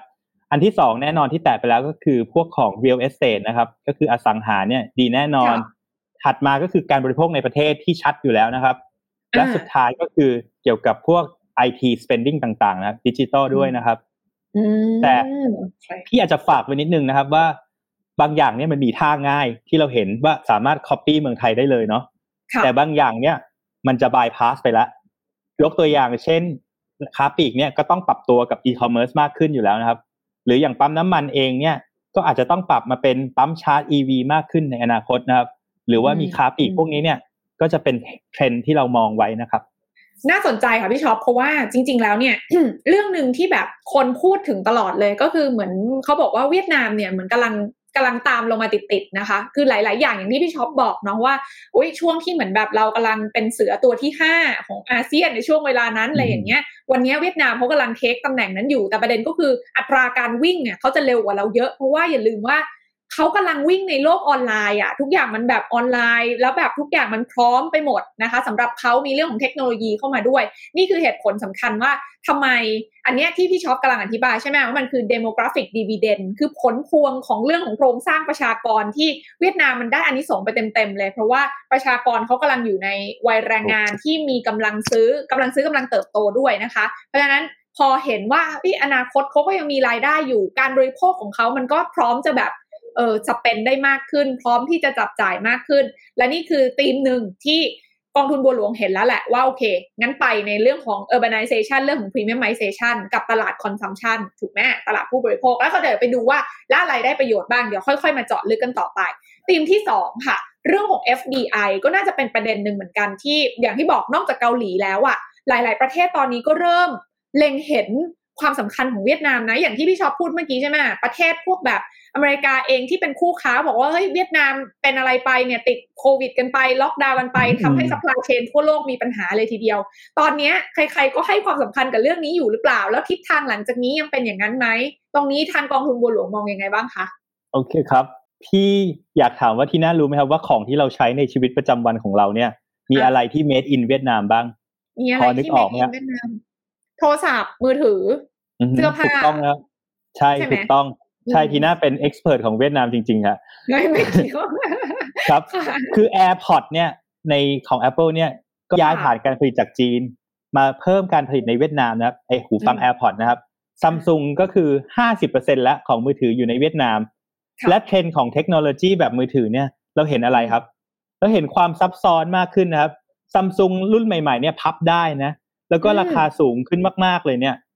สิ่งนี้มันรีควายอะไรครับ มันต้องการให้มีการเพิ่มการผลิตชั้นสูงมากขึ้น ใช้เทคโนโลยีมากขึ้น การผลิตของที่มีมูลค่าเพิ่มพวกนี้เนี่ย มันต้องใช้แรงงานที่มีฝีมือนะครับ เพราะฉะนั้นข้อดีของหนึ่งอย่างเวียดนามก็คือเขามี global tech company ต่างๆ เนี่ย ที่พวกช่วยพัฒนาฝีมือแรงงานให้เขาอยู่แล้วนะครับ แล้วเขาก็จะสามารถ move value chain ไปผลิตของที่มันแพงขึ้นได้นะครับ ในอนาคตเวลาค่าแรงเขาปรับตัวขึ้นนะครับ ซึ่งก็ต้องขึ้นอยู่แล้วนะใน long term เนี่ยเขาก็จะหนีผ่านก้าวตรงนี้ไปได้ ไปผลิตของที่มีมูลค่าเพิ่มนะครับ ตอนนี้ที่น่าพูดถูก ถ้าดูจากกราฟนะครับ เดี๋ยวเราจะเห็นชัดว่าของที่เขาพัฒนาแล้วก็ผลิตได้เยอะๆนะครับ ก็จะมีพวกแบบอิเล็กทรอนิกส์สินค้าเครื่องนุ่งห่มเส้นใย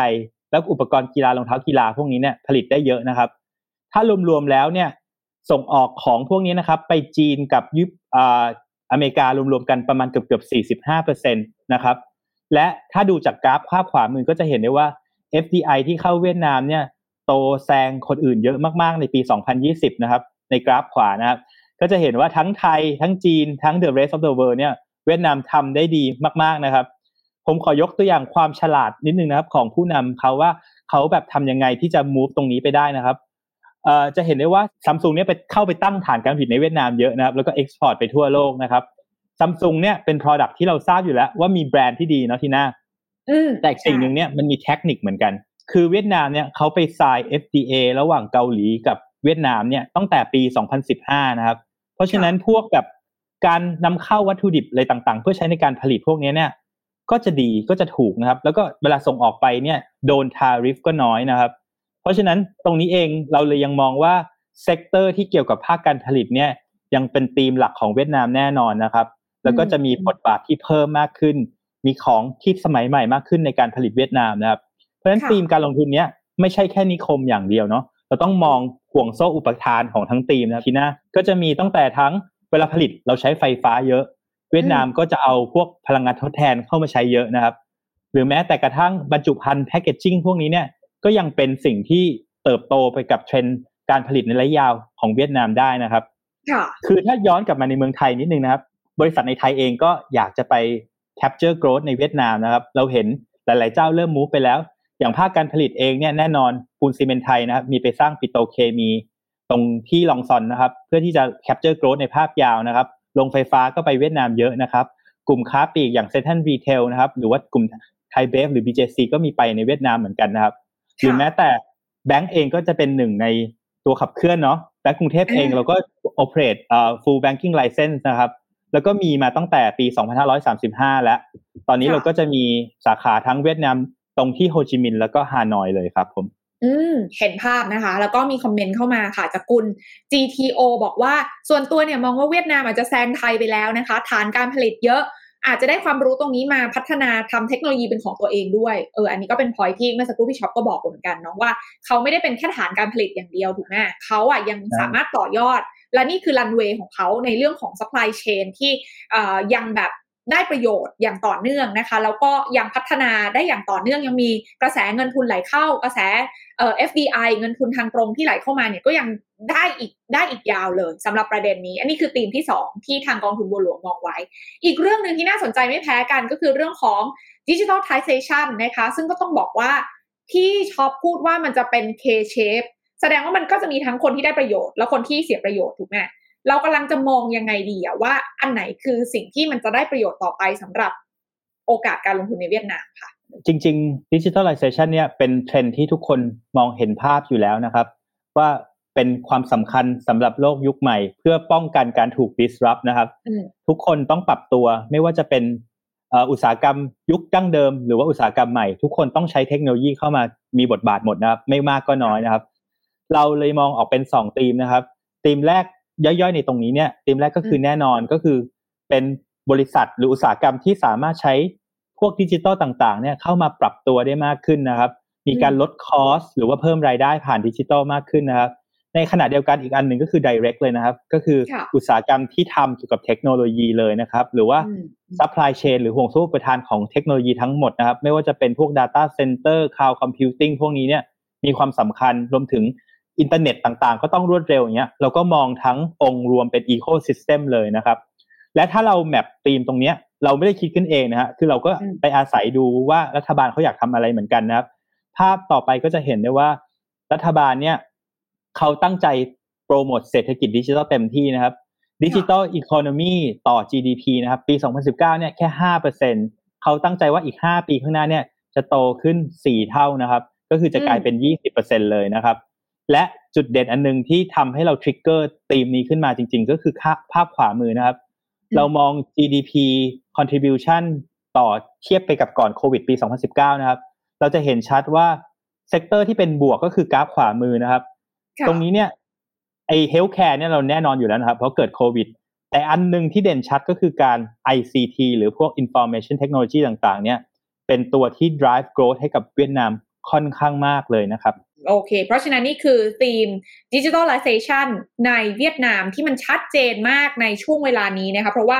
รัฐบาลก็สนับสนุนแล้วก็หลาย ๆ sector เนี่ยก็ได้ประโยชน์อย่างเต็มที่ เพราะว่ามีการเร่งมาใช้งานมากขึ้นใช่ไหมสำหรับสำหรับตลาดเวียดนามนะคะ จริง ๆ มีคอมเมนต์เข้ามาแสดงความคิดเห็นของตลาดเวียดนาม ขอแอบแชร์นิดนึง บอกว่าเนี่ยค่าแรงถูกคนงานเยอะนะคะ ก็ต้องยกให้เขานะคะ แล้วก็พี่ขวัญนะคะ ดรมิ่งขวัญมาแชร์นะคะ นี่บอกว่าสมัยปาเปรมไทยแข่งกับมาเลไต้หวันนะคะ จะเป็น newly industrialized country ตอนนี้ไทยแพ้เวียดนามกระจายไปแล้วนะคะ Chief Economist ของกองทุนบัวหลวงนะคะ ขอบพระคุณมากค่ะ นี่เพิ่งรู้ว่าแฟนคลับของสองหนุ่มเรานี่เยอะมากเลยนะคะแหมแหมคอมเมนต์เพียบเลยนะคะ ให้กำลังใจกันได้นะคะ มีคนบอกว่าอธิบายดีมาก ได้ความรู้มากๆเลยนะคะ แล้วก็นี่เลยคุณเทิดทูลบอกว่า สิ่งหนึ่งที่แตกต่างในเรื่องของ supply chain คือโรงงานเวียดนามน้ำไม่ท่วม เออเนาะเออก็จริงเนาะจะได้สบายใจได้นะคะสำหรับเทรนด์นี้นั่นเองนะคะ โอเค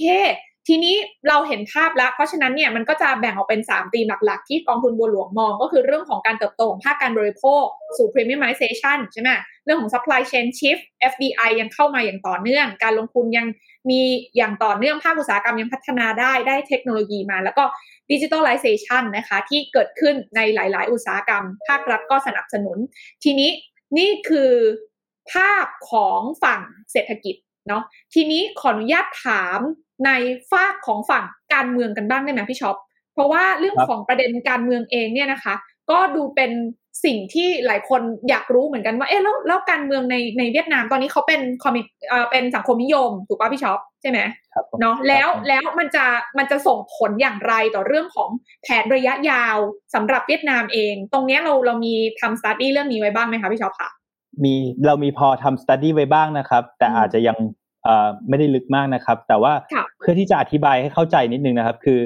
แน่นอนเวลาจะลงทุนประเทศไหนเนี่ยเราต้องดูอะไรครับเราต้องดูอดีต เราต้องดูปัจจุบันแล้วก็ดูอนาคตนะครับอดีตที่ผ่านมาเนี่ย เวียดนามถือว่าผ่านอะไรมาเยอะนะครับ ทั้งสงคราม การปกครอง วิกฤตเศรษฐกิจ ช่วงนั้นเนี่ยจำได้เลยนะครับ เมื่อสิบปีสิบกว่าปีที่แล้วนะครับ เจอทั้งค่าเงินเงินเฟ้อสูงแบบยี่สิบกว่าเปอร์เซ็นต์เลยนะครับ เพราะฉะนั้นเนี่ยเศรษฐกิจแบบนี้คือผู้นำเขาก็เจ็บแล้วจำนะครับ ก็เลยมีการปรับตัวอยู่ตลอดเวลานะครับ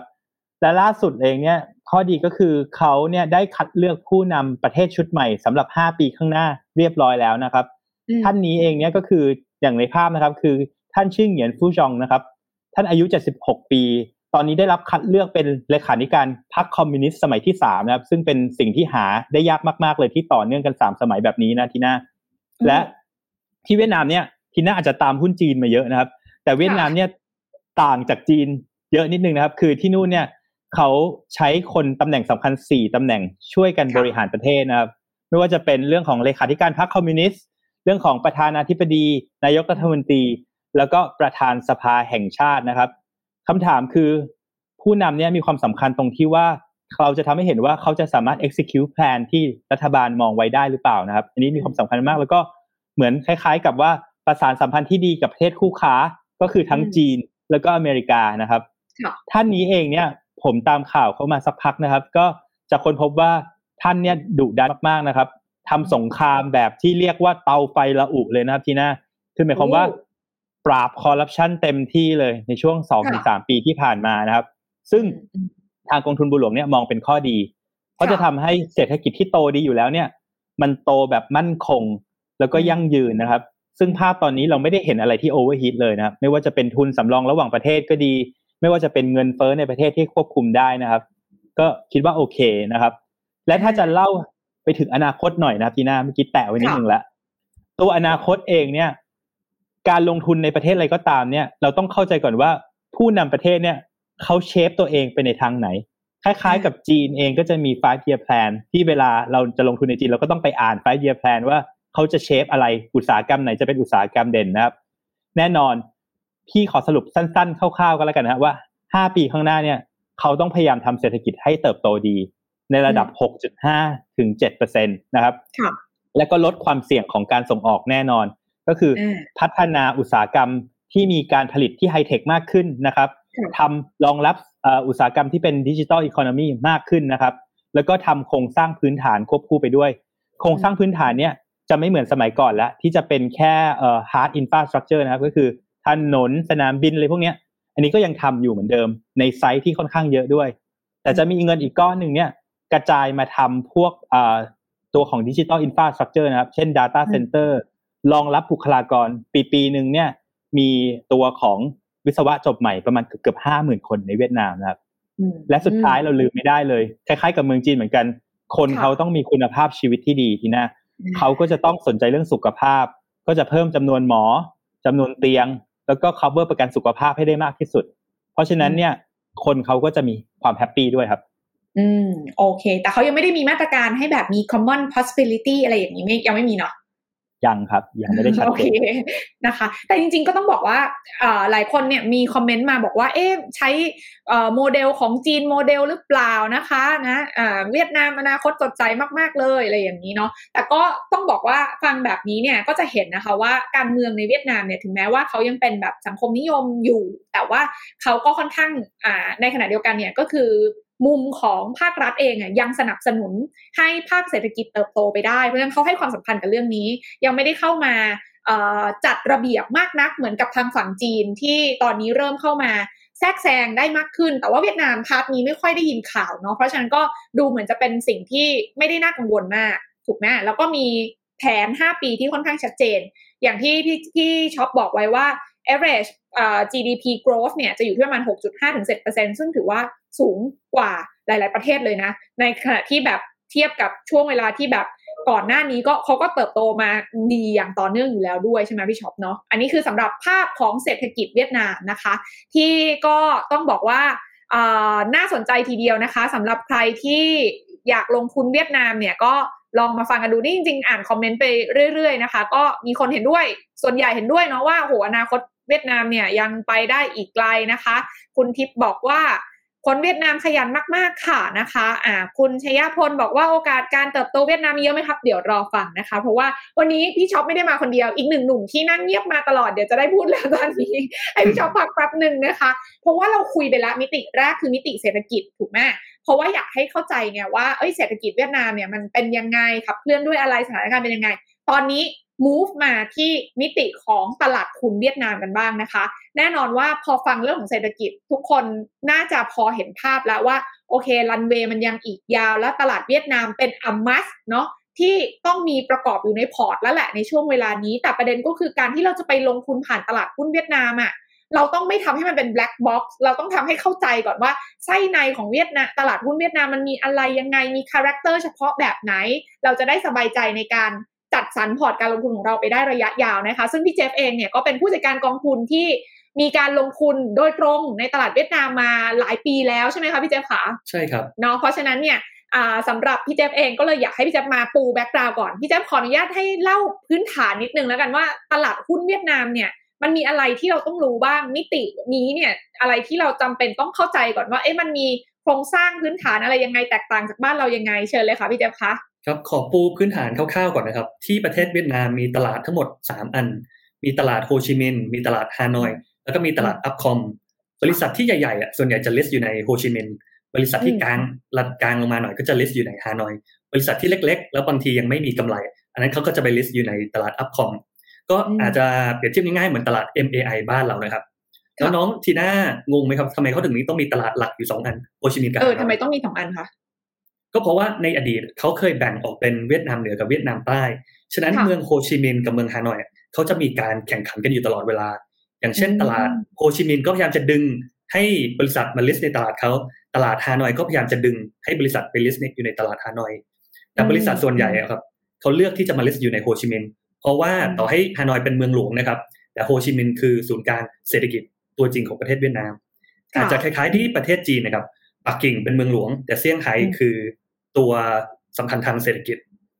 ต่อมาถ้าเราไปดูอ๋อโทษทีลืมบอกไปว่าเวลา trading อะสามตลาดนี้มีความแตกต่างกันอยู่นิดนึงนะครับโฮชิมินห์ตัว ceiling กับฟลอร์จะอยู่ที่ลบบวกลบเจ็ดฮานอยจะอยู่ที่บวกลบสิบส่วน UPCoM อืมจะอยู่ที่บวกลบสิบห้าโอ้ต่อมาโอเคถ้าเราไปดูที่ Index นะครับ Index ที่เวียดนามหลักๆ มีอยู่2ตัว คือตัว VN Index แล้วก็ VN 30 ถ้าค่ะเปรียบเทียบกับของเซตบ้านเรานะครับ ก็คืออ่าเซตแล้วก็เซตอืม50โดยที่ Market Cap ของที่ตลาดเวียดนามจะอยู่ที่ 7 ล้านล้านบาท เทียบกับของไทยนะครับของไทยอยู่ที่อ่า18 ล้านล้านบาท จะเห็นได้ว่า Market Cap ของเวียดนามอะยังไม่ถึงครึ่งหนึ่งของตลาดเราเลย ฉะนั้นเราก็เห็นอืมมองถึง opportunity ในการที่ตลาดเขาจะโตใหญ่ขึ้นเออค่ะ โอเค แล้วทีนี้ดัชนีของเขาเนี่ยอ่าโครงสร้างน้ำหนักมันเป็นยังไง มันหนักด้วยหุ้นกลุ่มไหนอะไรยังไงบ้างคะพี่เจฟ ครับถ้าจะให้เห็นภาพง่ายๆนะครับอืมน้องทีน่าอาจจะลองนึกถึงประเทศไทยก่อนเกิดต้มยำกุ้ง ตอนนั้นอะสอง sector หลักของประเทศไทยก็คือ financial แล้วก็ค่ะ property ซึ่งสองอ่า sector นี้รวมกันน่ะของเวียดนาม weight คิดเป็น 50%ของ index เขาอ่าโอ้ตัว financial ถ้าเห็นดูดูดูในสไลด์นะครับ จะอยู่ค่ะที่ 30%โดยหุ้นที่ใหญ่ ๆ ใน sector นี้ก็คือหุ้น Vietcombank อ่าอ่า Techcombank แล้วก็ VP Bank นอกจากนั้นเนี่ยอืมมีอ่าบริษัทโบรกเกอร์ใหญ่ ๆ อยู่ในกลุ่มนี้ด้วยนะครับ เพราะที่นู่นค่ะโบรกเกอร์จะค่อนข้างใหญ่ ก็แน่นอนครับอืม volume เขาดีซะขนาดนี้นะครับ อย่างตัว SSI Market Cap เขาอยู่ถึง 60,000 ล้านบาท ตัว Vietcombank ก็อยู่ถึง 30,000 ล้านบาทค่ะแล้วถ้าเรามาดู sector ถัดไปนะครับ ก็คือ sector property สองตัวอ่าที่ใหญ่ที่สุดใน sector นี้ก็คือ Vingroup Vingroup นั้นเป็นบริษัทที่ใหญ่ที่สุดในเวียดนามค่ะเบอร์อันอันดับสองก็คือ Vinhomes Vinhomes นั้นอ่าเป็นลูกของ Vingroup อีกที ถ้าเรามาดูใน sector ถัดไปก็คือ sector อ่า consumer staple ยักษ์ค่ะใหญ่ใน sector นี้ก็มีหุ้นอย่าง Vinamilk ไม่รู้เคยทีน่าเคยได้ยินไหมครับ ขายนมเหรอ ขายนมใช่ถูกต้องครับ ขายนมอืมแล้วก็มีหุ้นอย่าง Masan ที่ขายค่ะ F&B sector ถัดไปที่ใหญ่เป็นอันดับ4ของเขาก็คือ material นะครับ ตัวที่ค่ะใหญ่ที่สุดก็คือ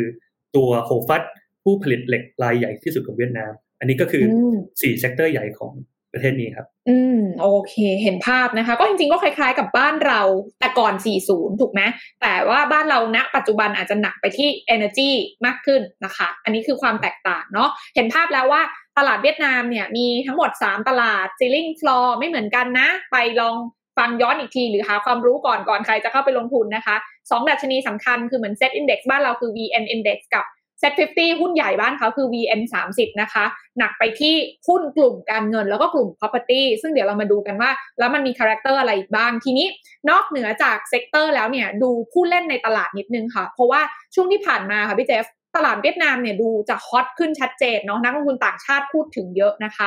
เอ่อจริง ๆ แล้วเนี่ยในตลาดเวียดนามเองโครงสร้างของผู้เล่นเป็นยังไงบ้างใครมีน้ำหนักในการแบบผลักดันตลาดขับเคลื่อนตลาดขนาดไหนคะพี่เจฟคะ ครับเบอร์กลุ่มที่ใหญ่ที่สุดเลยนะครับ คือกลุ่ม retail อันนั้นคิดเป็น 80%ของ total volume แล้วก็มีอ่าสถาบันภายในประเทศ คิดเป็นอีก 10 แล้วก็ต่างชาติคิดเป็นอีก 10%ซึ่งแน่นอนครับ ตลาดนี้จะต้องผันผวนมาก เพราะว่า retail retail เยอะ80ใช่ บ้านเราอ่า retail 50 ก็ถือว่าเยอะแล้วนะครับ ที่นู่นเขาค่ะ80 เขาจะคล้ายๆกับ A share ที่ประเทศจีนนะครับ ที่มีค่ะรีเทลสูงถึง 80-90%อืม แล้วสิ่งที่สำคัญที่สุดที่เกิดขึ้นมาใน 2 ปีที่ผ่านมา ก็คือจำนวน broker account ที่เพิ่มขึ้นมากค่ะครับคือตัวเลข broker account ครับเขาเพิ่มจาก 2 ล้านขึ้นมาเป็น 3 ล้านภายในเวลาแค่ 2 ปีเอง อันนี้อืมใกล้จะเท่าของประเทศไทยนะครับ ประเทศไทยจะอยู่ที่ 4 ล้านกว่าโอ้โดยที่ปัจจัยหลักๆ 2 อันนะครับที่ drive ตัว retail account ที่เพิ่มขึ้นขนาดนี้ครับก็คือหนึ่งอืมตอนที่เขาเกิดโควิดปีที่แล้วแบงก์ชาติเขาใช้ยาแรงนะครับ เขาค่ะใช้เขาลดดอกเบี้ยจาก6%มาเหลือ4%ในระยะเวลาไม่ถึง1ปีเท่านั้นมอันนี้ก็จะช่วยกระตุ้นเศรษฐกิจ แล้วนอกจากกระตุ้นการกระตุ้นเศรษฐกิจปุ๊บ มันจะทำให้พวก safe asset ดูน่าสนใจน้อยลง อย่างค่ะเช่นถ้าผมแต่ก่อนฝากแบงก์อยู่อืม6%มาวันนี้ผมได้แค่4มันก็น่าสนใจน้อยลงแล้วนะครับตราสารหนี้ก็เหมือนกัน ฉะนั้นเราจึงเห็นฟันฟล w ไหลออกจาก safe asset มันไปเข้า risky asset เราจึงเห็นอืมว่าอ่าทั้งตลาดหุ้นและตลาดคริปโตที่ เวียดนามอะเขาบูมมาก แล้วนอกเหนือจากอ่ากลุ่ม retail นะครับ กลุ่ม domestic institution เขาก็โตขึ้นมาก สมัยก่อนอะแทบเรียกได้เลยว่า ไม่มีสถาบันภายในประเทศ แต่หลังๆมาเขาออกพวก ETF เยอะ แล้ว ETF ก็โตค่อนข้างดี ส่วนนักลงทุนต่างชาติ ก็มีจากเกาหลีไต้หวันญี่ปุ่น แล้วก็ไทยที่ไปลงทุนที่ประเทศเวียดนามเยอะมากขึ้น อย่างไทยเราก็ไม่ต้องสงสัยนะครับคนไทยไปลงทุนที่เวียดนามตอนนี้เยอะเยอะมากแล้วค่ะกองทุนเออไทยก็ออกกองเวียดนามกัน ส่วนเกาหลี อันนี้ก็ไม่ต้องแปลกใจครับ เพราะว่าคนเกาหลีมีความคุ้นเคยกับตลาดเวียดนามค่อนข้างมาก เพราะเกินครึ่งหนึ่งของ FDI ในประเทศเวียดนามมาจากเกาหลี ฉะนั้นเราเห็นแล้วสามกลุ่มนี้ที่มันเพิ่มขึ้นมาขนาดนี้มันทำให้วอลลุ่มในตลาดเวียดนามมันคึกคักมากค่ะห้าปีที่แล้วนะครับ ตอนที่เราไปลงทุนที่ประเทศเวียดนามผ่านผ่านกองอาเซียนนะครับ วันอืมวันสมัยนั้นอะ วันหนึ่งเวียดนามเทรดอยู่แค่สามพันล้านบาทต่อวันอืมแต่มาวันเนี้ยเวียด ที่ตลาดเวียดนามเขาเทรดกันอยู่ถึงสองหมื่นกว่าล้านบาทต่อวันโอ้โหเพิ่มขึ้นแปดถึงเก้าเท่า ภายในระยะเวลาแค่ห้าปีเท่านั้นเองนะครับโอ้โห แสดงว่าตอนนี้เนี่ยไม่ได้ฮอตแค่ในมุมมองของนักลงทุนต่างชาติ นักลงทุนในบ้านเขาเองเนี่ยก็อาจจะแบบเอ่อมีความคุ้นเคยกับเรื่องของการลงทุนมากขึ้นด้วยนะคะ ก็เลยทำให้กระแสเรื่องของการลงทุนในเวียดนามตอนนี้ ในเวียดนามเองก็ถือว่าคึกคักมากเลยทีเดียวนะคะ เพราะฉะนั้นเรื่องสภาพคล่องก็ไม่น่าจะเป็นประเด็นอะไรเท่าไหร่แล้วเนาะ เหมือนแต่ก่อนคนก็พูดถึงเรื่องของแบบ liquidity ไม่ค่อยดีเท่าไหร่ แต่ตอนนี้ไม่น่าจะเป็นปัญหานั้นแล้วใช่ไหมคะพี่เจฟใช่ครับ สภาพคล่องถือว่าลดเหลือเลยครับ โอเคอะทีนี้งั้นเราลองเปรียบเทียบละกัน คือสำหรับนักลงทุนไทยที่อยากจะไปเวียดนามอะเราก็อาจจะไม่ได้ค่อยคุ้นชินกับกิจการในในบ้านเขามากนักอะไรเงี้ยนะคะอยากให้พี่เจฟลองยกตัวอย่างให้ฟังสักนิดหนึ่งได้ไหมว่า เอ้ย มีหุ้น Big Cap อะไรที่แบบเราพอจะเทียบเคียงกับไซส์ในบ้านเราให้เราพอนึกออกได้ถึง sizing หรือว่าขนาดในตลาดเวียดนามเนี่ยมีอะไรบ้างที่ที่เป็นคาแรคเตอร์สำคัญสำคัญ อ่าแล้วเราต้องแบบจำเป็นต้องเรียนรู้นิดนึงว่าโอเค หุ้นบ้านเขากลุ่มนี้เป็นอย่างนี้นะ อะไรอย่างเงี้ยค่ะ พี่เจฟมีข้อมูลมาฝากไหมคะ ได้ครับเดี๋ยวอ่าพี่จะขอเปรียบเทียบ Market Leader ในไทย เปรียบเทียบกับที่เวียดนามนะครับค่ะอย่างในไทยอะครับอ่าหุ้นที่ใหญ่ที่สุดในประเทศเราก็คือ AOT แล้วสายการบินที่ใหญ่ที่สุดก็คือ BA ถ้าที่เวียดนามอะเขาก็จะมีตัว ACB ครับ Airport Corporation of Vietnam แล้วสายการบินที่ใหญ่ที่สุดที่นั่นก็คือตัว Vietjet Vietjet นี่เป็น low cost carrier ที่เก่งมากๆ ในปีที่แล้วนะครับ ตอนที่สายการบินเรียกได้ว่าทั่วโลกขาดทุนกันหมด Vietjet ตัวเนี้ยกำไรครับเก่งๆจริงๆครับเออแล้วถ้าเราไปดู sector bank ใหญ่ที่สุดบ้านเราก็คือ SCB นะครับ market cap อืม cap ของเขาอยู่ที่3 0 0แสนกว่าล้าน อันนี้คือ market cap ก่อนที่จะขึ้นยานแม่นะครับ พอขึ้นยานแม่เสร็จ Market Cap เขาก็เพิ่มไปอีก20กว่าเปอร์เซ็นต์ค่ะส่วนแบงค์ที่ใหญ่ที่สุดในเวียดนามก็คือตัวเวียดคอมแบงค์ ถ้าอ่าพูดถึงห้างที่น่านึกถึงใครกับบ้านเรา บ้านเราก็ต้องเซ็นทรันเนาะใช่ครับก็คือตัว CPN ถ้าที่นู่นค่ะเขาก็จะนึกถึงตัว Vincom Retail Vincom Retail นี่เป็นบริษัทลูกของ Vingroup อ่าบริษัทที่ใหญ่ที่สุดในเวียดนาม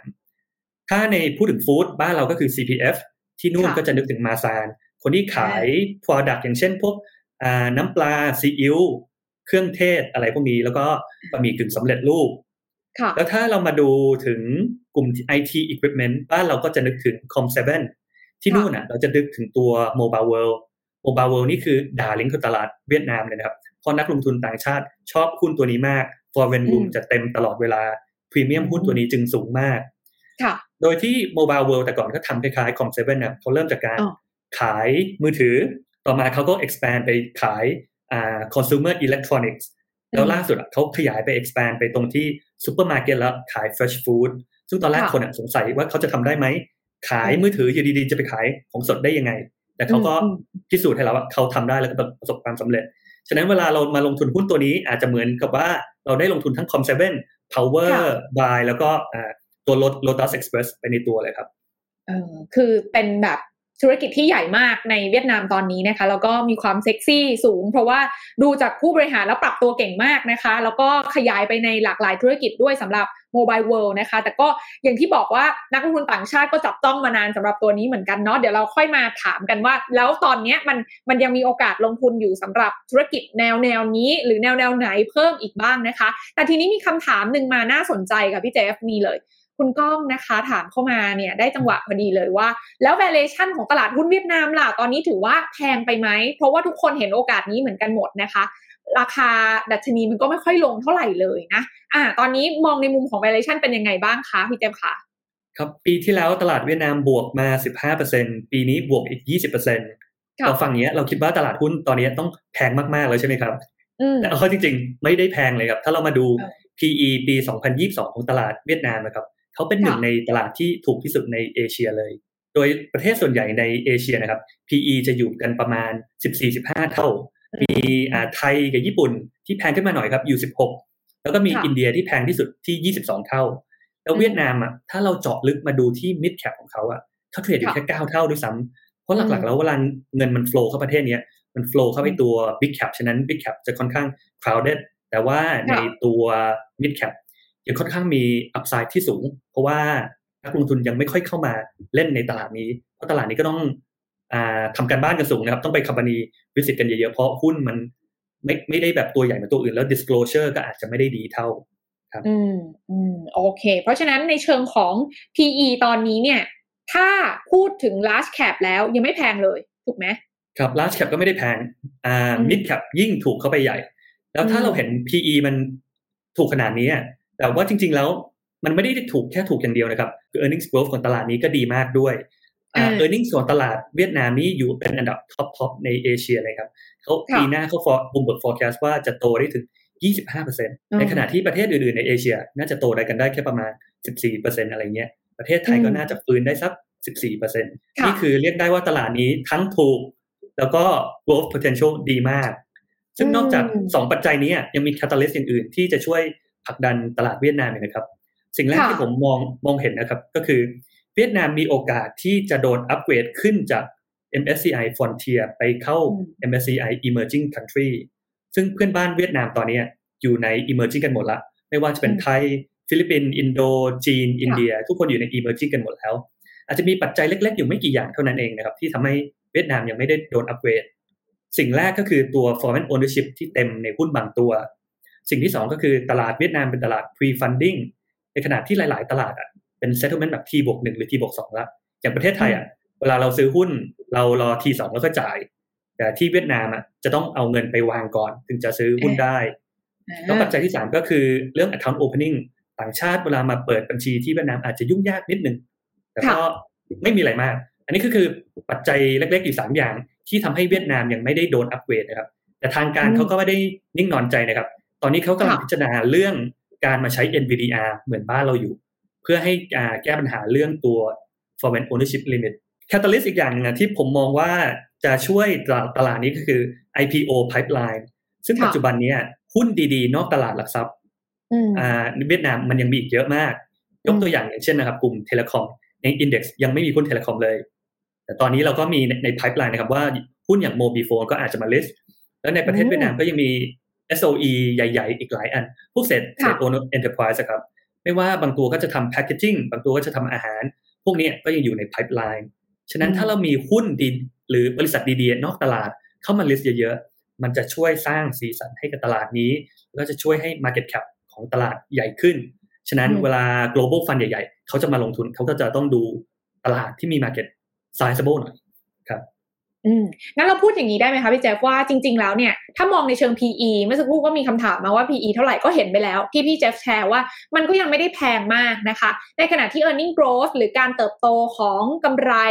ก็ยังโตได้ดีกว่าประเทศอื่น ๆด้วยนะคะ แต่ทำไมมันถึงยังถูกอยู่ เพราะว่าก่อนหน้านี้เนี่ยอาจจะเข้าถึงได้ยากแล้วก็อาจจะยังเป็นแค่ frontier market ถูกไหม แต่ตอนนี้มันยังมีมันจะมีแคตตาลิสที่จะขับเคลื่อนให้นักลงทุนข้างนอกเนี่ยสามารถเข้ามาลงทุนในเวียดนามได้ได้มากขึ้นผ่านการอัปเกรดมาเป็น emerging market ด้วยนะคะ แล้วก็เรื่องของ pipeline IPO listing ที่ยังมีอยู่อีกเยอะ แต่ทีเนี้ยก่อนหน้านี้ที่พี่เจฟก็เล่าให้ฟังกันไปว่าเรื่องของ mobile world เนี่ยก็เป็นหุ้นที่แบบดูเซ็กซี่มาก แต่ว่า foreign limit เต็ม เพราะว่าเขาจะมีโครงสร้างว่าไม่ให้นักลงทุนต่างชาติลงทุนเกินสัดส่วนเท่าไหร่เท่าไหร่ใช่ไหมคะเขากำลังแก้ไขอยู่ถูกไหมคะพี่เจฟกำลังแก้แก้ไขอยู่ครับ ครับอืมเพราะฉะนั้นก่อนหน้านี้ที่เวลาเราได้ยินกันอะว่า ถ้าเราจะต้องไปลงทุนเวียดนามเราต้องจ่ายพรีเมียมกว่าราคาในกระดานเนี่ยก็เพราะเหตุผลนี้แหละ เพราะเราเป็นนักลงทุนต่างชาติไงเราเราไม่สามารถถือคือ foreign limit ของหุ้นตัวนั้นมันเต็มแล้วก็เลยต้องจ่ายพรีเมียมถูกไหมคะถูกต้องครับ อันนี้ประเด็นเป็นประเด็นหนึ่งที่สำคัญมากนะครับ ถ้าใครจะไปลงทุนในเวียดนาม ต้องเข้าใจเรื่องอ่าพรีเมียมนี้ก่อน หลักๆก็คือถ้าหุ้นตัวไหน foreign room เขาเต็มปุ๊บ เราเป็นต่างชาตินะครับ เราไม่สามารถไปซื้อจากคนโลเคอลได้ เราจะต้องขอซื้อจากอ่า foreign investor คนอื่น ซึ่งตรงนี้พอไปขอซื้อจากเขา เขาก็จะคิดพรีเมียม แล้วพรีเมียมตัวนี้จะสูงหรือจะต่ำ มันก็ขึ้นอยู่กับความฮอตของหุ้นตัวนั้นนะครับ ทีนี้ถามต่อค่ะ เพราะว่ามีคนถามเข้ามาพอดีเลยว่า เราฟังเห็นแบบนี้นะคะ คุณเยยุทธบอกว่าการลงทุนในเวียดนามทั้งระยะสั้นระยะยาวเนี่ยยังมีความเสี่ยงหรือข้อควรระวังอะไรอีกบ้างหรือเปล่า เรื่องหนึ่งที่อยากจะถามเพิ่มเลยก็คือเรื่องของ ค่าเงินนะคะอาจจะถามไปพร้อมกับคำถามคุณธีรยุทธ์เลยแต่ก่อนเราจะรู้สึกว่าโหค่าเงินดองเหวี่ยงมากเลย ตอนนี้มันยังเป็นอย่างนั้นอยู่หรือเปล่า แล้วมันนอกเหนือจากเรื่องค่าเงินยังมีความเสี่ยงอะไรอีกไหมคะพี่เจฟครับก่อนอื่นต้องบอกนะครับว่า financial investor ไม่สามารถทำ hedging ในตลาดเวียดนามได้ คือทางการเขายังไม่อนุญาต เขาอนุญาตให้เฉพาะคนใน real sector เท่านั้น คนที่ทำส่งออกหรือนำเข้าพวกนั้นนะสามารถทำ hedging ได้ อย่างพวกเราถ้าเราไปลงทุน เรายังทำ hedging ไม่ได้ณปัจจุบันนี้นะครับ ในอนาคตเขาอาจจะแก้แก้ไขตรงนี้ แต่ก็อยากจะบอกว่าไม่ต้องห่วงเรื่องค่าเงินเวียดนามดองขนาดนั้นนะครับ ในใน perception ของเราเราอาจจะมองว่าโอ๊ยอันนี้ frontier market ฉะนั้นค่าเงินก็จะเหวี่ยง แต่จริง ๆ ไม่เลยนะครับสามปีที่ผ่านมาค่าเงินดองค่อนข้างจะนิ่งมาก อยู่ที่ประมาณ23,000ดองต่อ1 USD สาเหตุหลักๆอะเกิดจากการที่ export เขาโตดีมากพอ export เขาโตดีอะ มันก็ทำให้ประเทศนี้มี trade surplus พอมี trade surplus มันก็จะไปเพิ่มตัว FX reserve เราเห็นได้ว่าตัว FX reserve เวียดนามใน3-4ปีหลังมันโตขึ้นมาอย่างก้าวกระโดดเนี่ยจึงทำให้ค่าเงินของเขาค่อนข้างมีเสถียรภาพครับ อืมโอเค เพราะฉะนั้นประเด็นค่าเงินอาจจะไม่ได้เป็นความกังวลละในช่วงเวลานี้นะคะ ทีนี้เรื่องของ ประเด็นอื่นๆล่ะ มีอะไรที่ต้องติดตามอีกบ้างไหม เพราะอย่างที่ถามพี่ช็อปไปเมื่อสักครู่นี้นะคะว่าเขาก็เป็นคอมมิวนิสต์เหมือนกันแต่ว่าดูเหมือนกับว่าภาครัฐเขาไม่ได้เข้ามาแทรกแซงในตอนนี้ แต่ในอนาคตจะมีความเสี่ยงเรื่องของกฎระเบียบ การแทรกแซงจากภาครัฐเข้ามาหรือเปล่าพี่แจ๊สมองอยังไงคะผมมองว่าโอกาสที่จะแทรกแซงแล้วทำอะไรแบบประเทศจีนนั้นค่อนข้างต่ำนะครับเพราะเราเองก็ลงทุนในประเทศนี้มาห้าปีแล้ว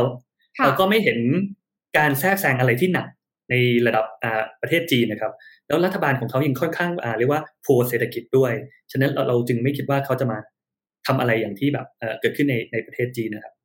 ส่วนการเมืองของเขาก็เรียกได้ว่าค่อนข้างนิ่งนะครับ ถึงเขาจะเป็นคอมมิวนิสต์แต่การเมืองของเขาอะกับนิ่งกว่าหลาย ๆประเทศอีกที่เป็นประชาธิปไตยไม่ว่าจะเป็นไทยหรือมาเลยซึ่งการเมืองค่อนข้างจะผันผวนมาก อ่านี่ไงก็ตอบคำถามคุณกุ๊กคงพอดีเลยนะคะ ถามว่าการเมืองเวียดนามในอนาคตยังมีเสถียรภาพต่อไหมอ่าถามไปตอบแล้วนะคะโอเค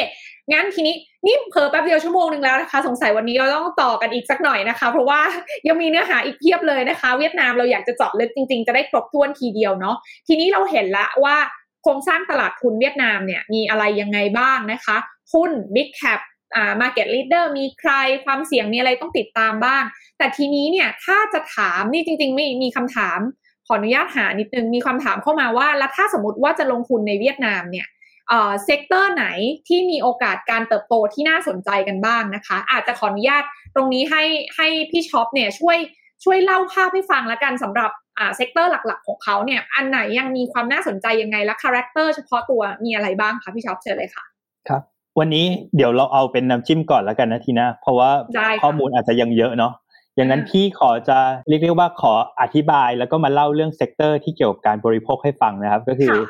เอ่อ consumer stock นะครับ หรือว่า consum อืม consumption sector นะครับอืมตรงนี้นี่เองเนี่ยถ้าดูจากชาร์ตเองเนี่ยเราจะเห็นชัดนะว่าเทรนด์ที่เราเห็นใน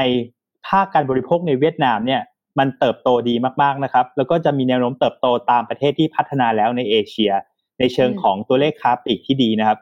เทรนด์ที่เราจับได้เนี่ยแบ่งออกเป็นสามเทรนด์นะครับเทรนด์แรกเลยก็คือแน่นอนเมื่อกี้เราพูดไปแล้วว่า คนเขามีรายได้เยอะนะครับ ตัวของ income เขาเนี่ยโตประมาณเกือบเกือบแปดถึงสิบเปอร์เซ็นต์นะครับอืมแล้วก็ตัวของชนชั้นกลางที่เมื่อกี้เราพูดไปแล้วนะทีนี้ ตรงนี้เนี่ยค่ะก็จะโตเพิ่มขึ้นใน rate ประมาณเกือบเกือบเก้าถึงสิบเปอร์เซ็นด้วยนะครับอืมเพราะฉะนั้นเนี่ยมี survey อันหนึ่งเขาไปถามคนเวียดนามว่า คุณ concern อะไรมากที่สุดนะครับเขาก็บอกสองอย่าง อันแรกก็คือสุขภาพ อีกอันหนึ่งเนี่ยก็คือความมั่นคงทางหน้าที่การงานนะครับ เพราะฉะนั้นเนี่ยสุขภาพก็จะเป็นสิ่งที่คนเวียดนามเนี่ยค่อนข้าง pay คือหมายถึงว่ากินของดีใช้ของดีนะครับอืมและถ้าเราจำง่าย ๆ เลยก็ได้เนี่ยว่าของที่พรีเมียมพวกนี้เนี่ยก็จะเป็นของที่ส่วนใหญ่นะครับต้องอาศัยเทคนิคหน่อย เช่น ต้องมีการแช่เย็น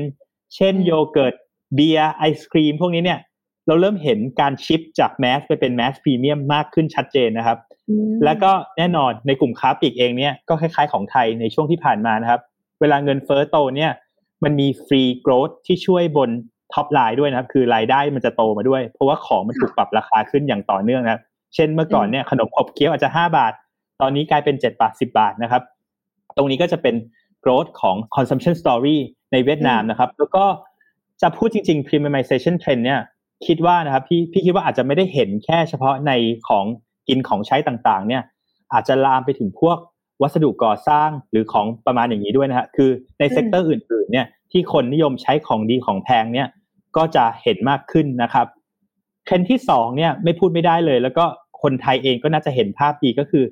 การ shift จากร้านค้าแบบดั้งเดิมหรือ traditional trade เนี่ยเข้ามาที่ modern trade มากขึ้นนะครับค่ะปัจจุบันตัวเลขปี 2022 นะทีนะ ตัว modern trade เนี่ยคิดเป็นประมาณ 10%นิดๆ90%ยังเป็น traditional trade อยู่ แล้วถ้าอืมเราสูบไอ้10%ก้อนนั้นน่ะส่วนใหญ่นะ traditional trade เนี่ยจะยังอยู่ในต่างจังหวัดซะเยอะนะครับ แล้วก็ในเมืองเองในเมืองที่เป็น urban area เองเนี่ยตัวที่เป็น modern trade เองเนี่ยคิดเป็นประมาณ 25%แล้วนะครับ เพราะฉะนั้นทั้งประเทศที่เราเห็น 10%เนี่ยจะค่อยๆเพิ่มมากขึ้น จริงๆโควิด ก็จะช่วยเขาในเชิงของการปรับเปลี่ยนพฤติกรรมของผู้บริโภคหน่อยนะครับ เพราะว่าช่วงหนึ่งเนี่ยที่ล็อกดาวน์เยอะๆเนี่ยตลาดสดเนี่ยปิดนะครับ เพราะฉะนั้นคนก็จะไปซื้อของกินของใช้ของปรุงอาหารเนี่ยตามซูเปอร์มาร์เก็ตที่เป็นร้านค้าแบบ modern trade นะครับค่ะทีน่าเคยอยู่ จีนก็จะเข้าใจว่าเวลาคนชินกับของที่เป็น modern trade แล้วเนี่ยก็อืมอาจจะยังมีการใช้อย่างต่อเนื่องนะครับค่ะและสุดท้ายเนี่ยใน modern trade เขาเองเนี่ยพวกร้านค้าปลีกพวกนี้เนี่ยยังแข่งขันกันดุมากนะครับอืมมี player หลายเจ้ามากๆเลย แล้วก็ยังเร่งกันเปิดสาขา leader ใน segment นี้ก็จะเป็น Bach Hoa Xanh ของ Mobile World นะครับ มี WinMart WinPlus WinMart Plus ของ Masan นะครับ แล้วก็มี Co.op ด้วยนะครับค่ะพวกนี้เองเนี่ยเราเริ่มเห็นเทรนด์ใหม่ๆ เช่น Shop in Shop ยกตัวอย่างเช่น7 e เ e ่ e บ้านเราก็จะมี All Cafe ที่เป็นkiosk ไว้ขายกาแฟ ที่นู่นก็จะเหมือนกันครับ เริ่มเห็นกาแฟร้านกาแฟในร้านค้าซูเปอร์มาร์เก็ตมากขึ้น เห็นร้านขายยาพวกเนี้ย พวกนี้ก็จะช่วย corporate ที่ลงทุนในพวกนี้เนี่ยให้ break even ได้เร็วขึ้นนะครับค่ะและเทรนด์สุดท้ายเลยเนี่ย ไม่พูดไม่ได้ก็คือเรื่องของออนไลน์นะครับอืม e-commerce เนี่ยที่นู่นก็เหมือนของไทย คนรุ่นใหม่ก็นิยมซื้อของออนไลน์นะครับอืม player หลักๆ ก็จะมี Shopee มี Lazada นะครับ มี Tiki มี Sendo นะครับสี่เจ้าที่เป็นเจ้าหลักนะครับ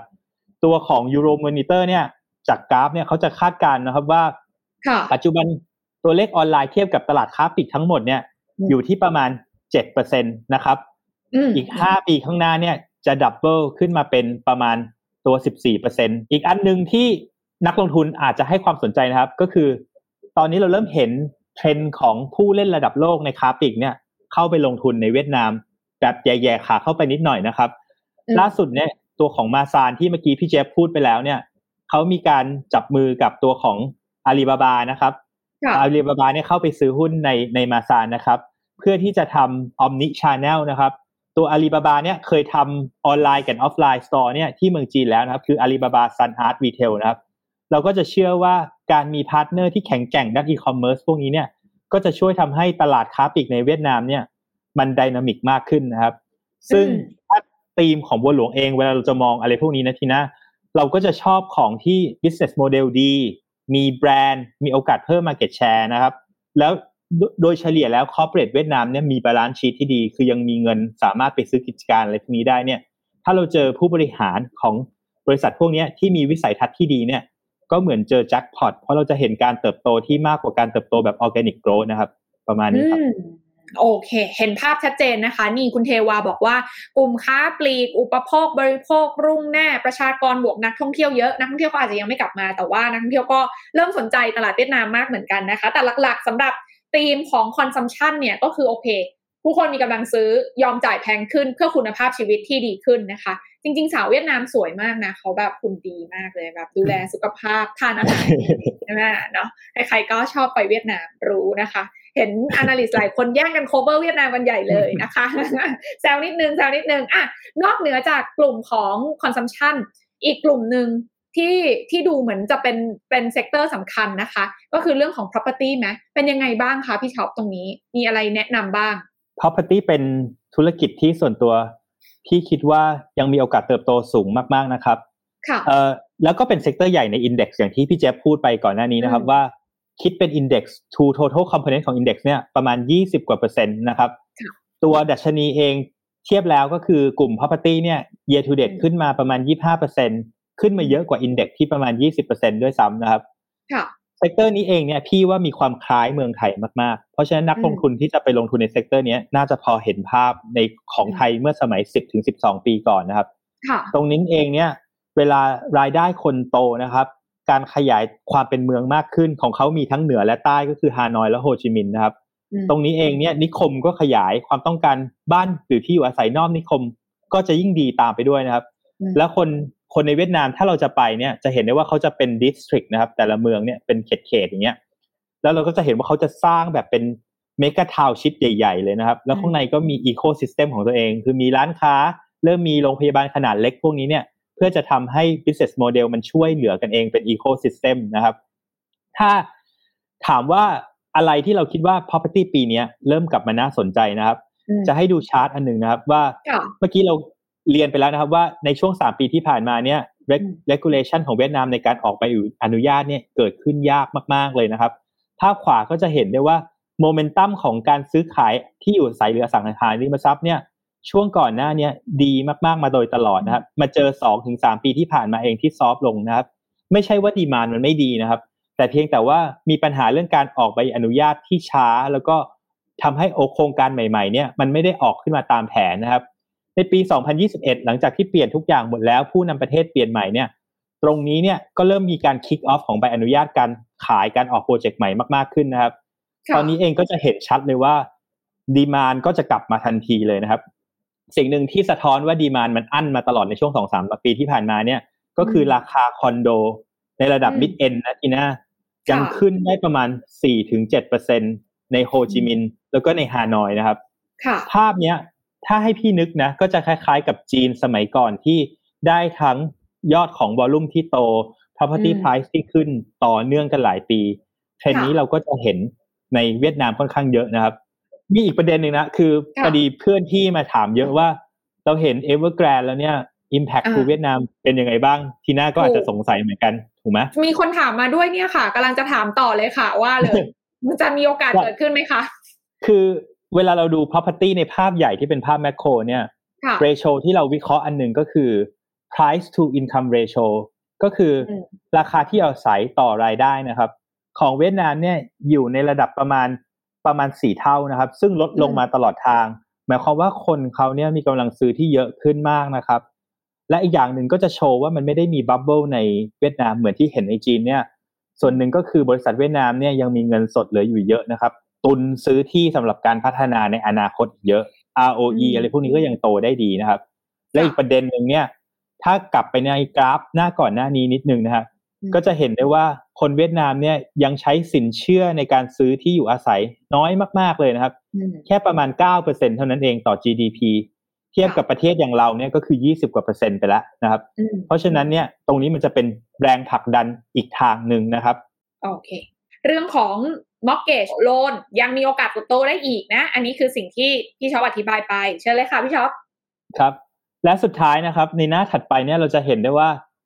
อีกอันหนึ่งที่เด่นชัดนะครับ คือนักลงทุนที่มีประสบการณ์ในต่างประเทศในธุรกิจ property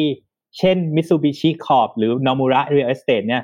ก็มีการเริ่มไป partner กับ developer ในประเทศนะครับหนึ่งในนั้นก็จะเป็น Vinhomes ผู้ประกอบการอสังหารายใหญ่ที่สุดในเวียดนามมี market share ประมาณ 25%นะครับพวกนี้ก็จะทำให้ช่วยทั้งเทคนิคการก่อสร้างต้นทุนทางการเงินนะครับ แล้วก็พวก synergy ต่างๆ เนี่ยก็จะเป็นสิ่งที่เห็นชัดมาก เพราะฉะนั้นเนี่ยใน valuation ทั้งหมดของอาเซียน property sector นะครับ เราก็จะเห็นเวียดนามเนี่ยโตเด่นขึ้นมาคนแรกเลยนะครับ ที่มีตัวของกำไรเนี่ยโตดีนะครับ return on equity เนี่ยโตเกือบ 2 เท่าถ้าเทียบกับอาเซียน average นะครับ แล้ว valuation ก็ไม่แพงมากนะครับ เพราะฉะนั้นมองตัวของ sector เนี่ยน่าสนใจแล้วก็ตัวของรายได้เนี่ยจะโตต่อในระดับที่ประมาณ 15-20%เลยครับทีน่า โอเค เพราะฉะนั้นมันเป็นช่วงเวลาที่sector property ในเวียดนามตอนนี้กำลังกำลังกำลังเนื้อหอมนะคะกำลังน่าสนใจนั่นเอง อันนี้คือภาพรวมที่เราหยิบมาก่อนหนึ่ง sector อีก sector หนึ่งที่บอกว่าเป็นหนึ่งในเขาเรียกว่าอะไรนะ ส่งผลกระทบอย่างมีนัยสำคัญต่อดัชนีก็คือกลุ่มแบงค์นะคะ กลุ่มแบงค์เนี่ยจริง ๆ แล้วเวลาที่เรามองเนี่ยมันเรามองหาโอกาสยังไง แล้วก็จริง ๆ แบงค์เนี่ย หลายคนตั้งคำถามเยอะเหมือนกันนะคะว่า เอ๊แบงก์ในเวียดนามมันจะโดน disrupt เหมือนกับแบงก์ในประเทศอื่น ๆ หรือเปล่าฟินเทคล่ะ แล้ว Market Cap ที่ใหญ่ขนาดนี้วันหนึ่งมันจะ heat เกินไปหรือเปล่า overheat เกินไปจนแบบเหมือนเอ่อ financial crisis อย่างต้มยำกุ้งในบ้านเราไหมนะคะ จะรบกวนพี่เจฟลองอธิบายกลุ่มนี้ให้ฟังนิดนึงในฐานะที่ตามดูมานานค่ะ เป็นยังไงบ้างสำหรับกลุ่มแบงก์ในเวียดนามคะ ครับกลุ่มแบงก์ในเวียดนามก็เรียกได้ว่าเป็นดาวเด่นของตลาดนี้เลยครับเขาไม่ได้เด่นแค่เฉพาะในเวียดนามนะเขาแบงก์เวียดนามเป็นแบงก์ที่เด่นที่สุดในทั้งภูมิภาคเลย เพราะว่าในปีที่แล้วอะแบงก์เวียดนามปรับตัวขึ้นมา 20%มาปีนี้ก็ยังขึ้นอีก 20%เรียกได้ว่า 2 ปีที่ผ่านมาเขาบวกไปแล้ว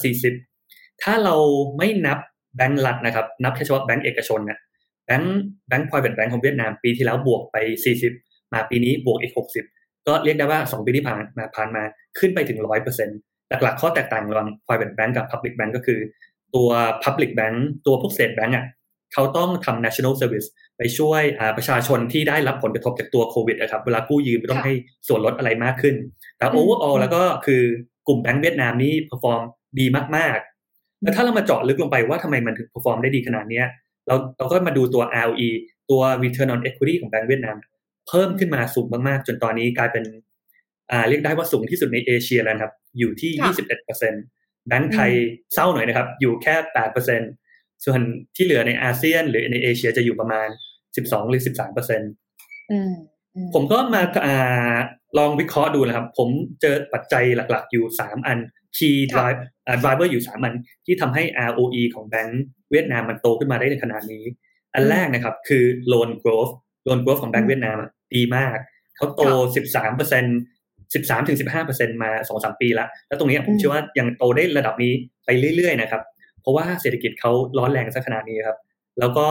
บริษัทก็ต้องการขยาย ฉะนั้นเขาก็ต้องการคอสัฟันส่วนคนก็อยากมีบ้านหลังแรก อยากมีรถคันแรก ฉะนั้นตัว retail lending ตรงนี้ก็โตดีตามปัจจัยที่สอง driver ที่สองนะครับก็คือตัว interest rate interest rate ของแบงก์เวียดนามนี่อ่าตอนนี้โตขึ้นมาอยู่ประมาณ4%ละเรียกได้ว่าเกือบ เป็น top top ของเอเชียละซึ่งเราลองมาวิเคราะห์กันดูว่าทำไม spread ของแบงก์เวียดนามถึงดีขนาดนี้ได้ ทั้งที่ในภูมิภาคที่เหลือ spread ของแบงก์มันลงหมดเลย สาเหตุที่มันลงอะ เป็นเพราะว่าแบงก์ชาติหลาย ๆ ประเทศ cut ดอกเบี้ยตอนเจอโควิด เวลาแบงก์ชาติ cut ดอกเบี้ยอ่ามันจะส่งผลกระทบอ่าไม่ดีต่อสเปรดของแบงก์แต่แบงก์เวียดนามอะพอแบงก์ชาติคัดดอกเบี้ยปุ๊บ commercial bank เขาคัดตัว deposit ลงทันที แต่ฝั่ง lending อะเขาไม่ยอมคัด ฉะนั้นค่ะ spread ตัวนี้ของแบงก์เวียดนามมันจึงถ่ายขึ้นเรื่อยอืมๆแล้วนอกจากนั้นแบงก์เวียดนามก็มีการเปลี่ยน loan mix นะครับ ที่ผ่านมาเขาก็ไปเพิ่มตัว retail lending เพิ่มมากขึ้น retail อืม lending นั้นจะให้ yield ที่สูงกว่าตัว corporate และ driver ที่สามก็คืออ่าตัว fee income เรียกได้ว่าสองสามปีที่ผ่านมา fee income ของแบงก์เวียดนามนี่โตกระจายเลย ก็ค่ะโตประมาณ 20-30%นะครับ สาเหตุหลักๆ ก็คือประเทศเวียดนามนั้นยัง under bank มากๆ เขามีอืม ประชาชนที่มี bank account อะอาจจะมีอยู่แค่ประมาณ 40%เท่านั้นเอง 60%นั้นเป็น under bank หรือว่ายังไม่มี bank account ฉะนั้นพอคนมาใช้อ่า bank ปุ๊บเขาก็จะต้องทำ transaction อะไรพวกนี้ มีค่า accounting fee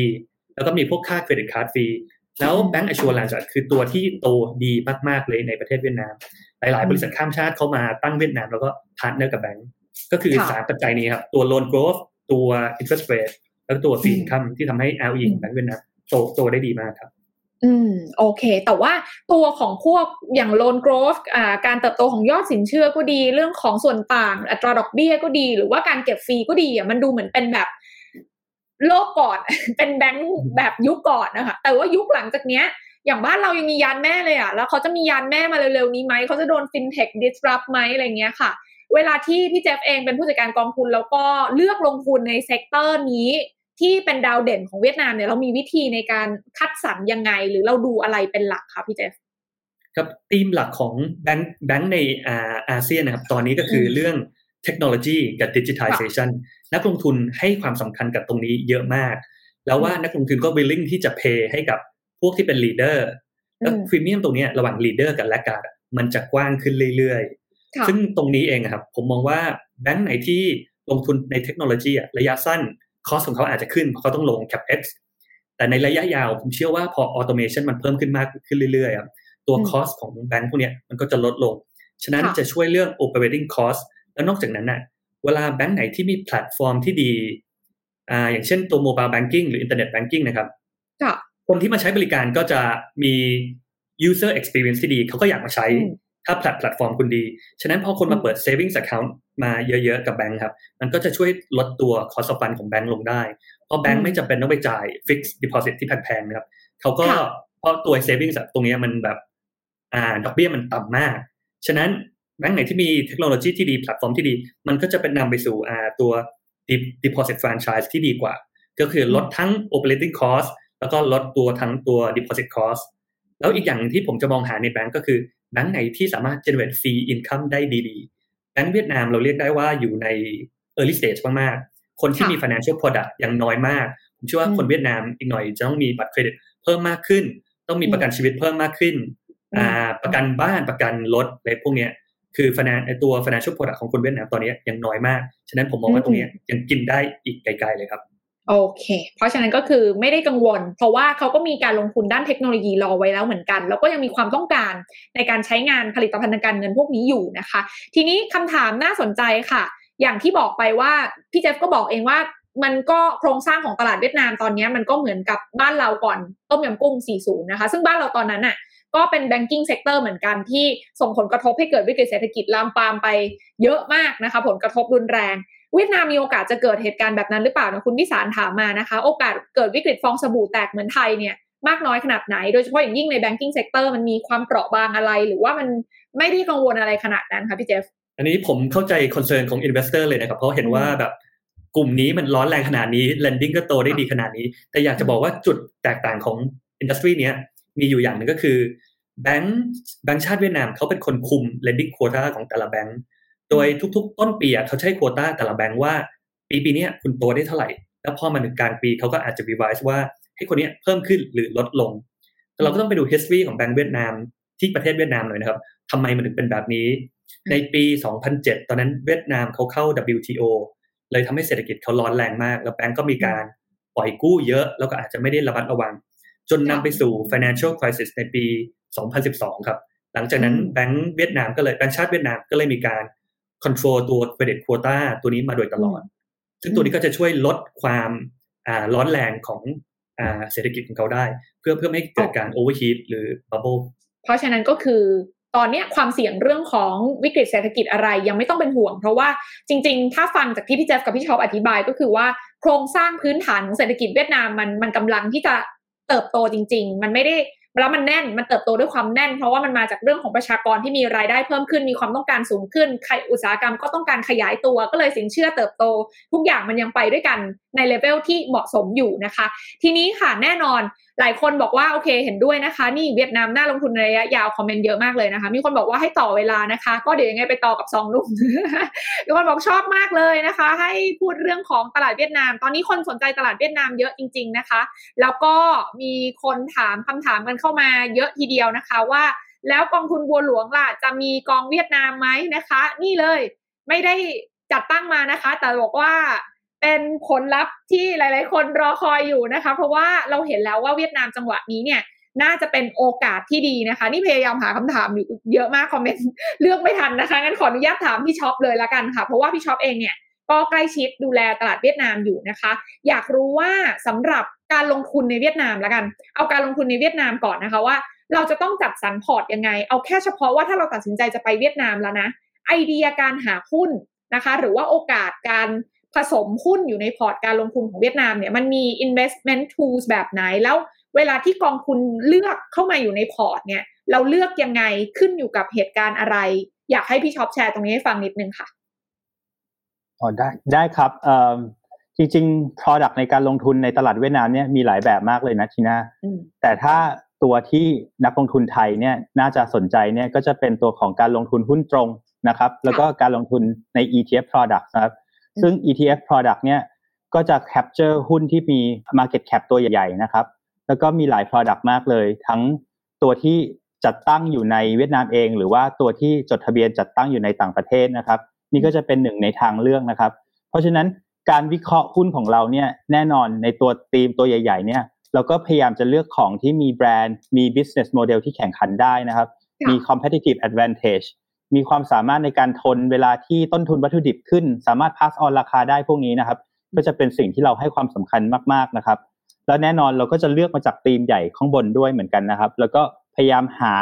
อะไรที่ตลาดยังมองไม่เห็นนะครับ ตัวอะไรที่ยัง under value อยู่ โดยเฉพาะอย่างยิ่ง supply chain ของธีมใหญ่อย่างที่เราเคยพูดไปเมื่อกี้นะครับ ว่ามันมีอะไรไหมที่ยังมองไม่เห็นราคายังถูก แล้วก็เป็น quality company นะครับ ที่ยังสามารถ drive growth ได้ดี ๆ นะครับ อีกสิ่งหนึ่งก็คือเราพยายามจะหาหุ้นที่มี character พิเศษเหมือนกันก็คือ สามารถโตได้มากกว่าการโตแบบปกตินะครับ เพราะฉะนั้นเนี่ยจะมีจะดีมากเลยถ้าเขาสามารถจะใช้ cash ที่มีอยู่ในงบดุลของเขาเนี่ยในการที่จะลงทุนในกิจการที่สามารถสร้าง EPS growth ได้มากกว่าปกติเนี่ย อันนี้ก็จะเป็นสิ่งที่เรา remark ไว้เลยครับผมประมาณนี้ครับ โอเค เพราะฉะนั้นจริง ๆ แล้วอย่างที่พี่พี่ช็อปบอกว่า investment tools มีหลายอย่างนะคะ แต่เราก็ต้องเลือกนะคะในสิ่งที่มีประเด็นขับเคลื่อนนะคะ ในเรื่องของ EPS การเติบโตของ EPS ให้เหมาะสมด้วยถูกไหมในการเลือกเข้ามาอยู่ในพอร์ตเรานะคะ ทีนี้ขออนุญาตถามพี่เจฟเพิ่มเติมนิดนึงค่ะ มีหลายคนถามว่า คือเราเห็นแล้วแหละว่ากองเวียดนามเนี่ยหรือการลงทุนในเวียดนามเนี่ยนะคะ มันเป็น หนึ่งในสิ่งที่จำเป็นหลังจากช่วงเวลานี้เป็นต้นไปนะคะเพราะว่าเราเห็นการเติบโตของเวียดนามแล้ว แต่ว่าในมุมมองของผู้จัดการกองทุนเองเนี่ยจุดเด่นสำคัญที่ถ้าเราจะต้องไปลงทุนในเวียดนาม หรืออย่างกองบุกองทุนบัวหลวงเองที่จะมีการออกกองทุนเวียดนามในช่วงเวลานี้ แล้วเราเห็นแล้วแหละว่าเนี่ยมันเป็นโอกาสเป็นเวลาที่สำคัญ เรากำลังพอยไปที่จุดไหน โอกาสตรงนี้มันอยู่ตรงไหน แล้วจุดเด่นที่เราจะคอนสตรักหรือสร้างพอร์ตการลงทุนในเวียดนามขึ้นมาตรงนี้ ให้เป็นทางเลือกของผู้ลงทุนในไทยเนี่ย มันจะมีอะไรบ้างคะพี่เจฟคะครับกองกองเวียดนามของเราครับ ก็จะลงทุนในทั้ง ETF แล้วก็หุ้น โดยสาเหตุที่เราต้องลงทุนใน ETF อะเป็นเพราะว่า ETF ที่นู่นสภาพค่อนค่อนค่อนข้างจะดีมาก ฉะนั้นเวลาเราต้องการ exposure กับตลาดหุ้นเร็วๆอะเราก็สามารถซื้อ ETF ได้เลย แล้วที่นู่นมี ETF ตัวหนึ่งชื่อ BN Diamond เป็น ETF ที่เป็นสัญชาติเวียดนาม แต่ไปถือหุ้นใหญ่ ๆ ที่นั่นเยอะ แล้วหุ้นใหญ่ ๆ หลายตัวนี้ก็เป็นหุ้นที่อ่า foreign room เต็ม แล้วถ้าเราไปซื้อข้างนอกอะเราต้องจ่ายพรีเมียม ฉะนั้นถ้าเรามาลงทุนใน ETF ตัวนี้มันก็คือการ bypass ไม่ต้องไปจ่ายตัวพรีเมียม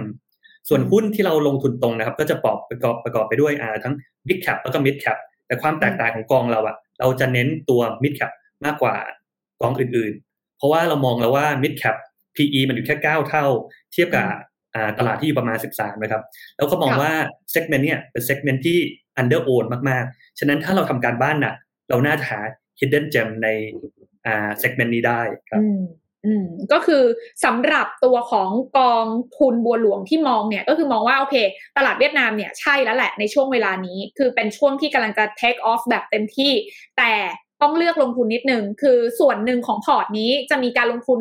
ผ่าน ETF ที่เขาลงทุนหุ้นใหญ่อยู่แล้วถูกไหมคะ ตรงนี้ให้เป็นหน้าที่ของ ETF ไปเพราะเข้าออกง่ายจากการสภาพคล่องง่าย แต่อีกส่วนหนึ่งก็คือเราจะเลือก mid cap ก็คือหุ้นขนาดกลางที่มีแนวโน้มมีโอกาสการเติบโตที่ดีเนี่ย อันนี้เราลงไปขุดหาเอง หาโอกาสเอง เพื่อที่จะถือไปยาวๆ enjoy การเติบโตของเขาถูกไหมคะพี่เจฟ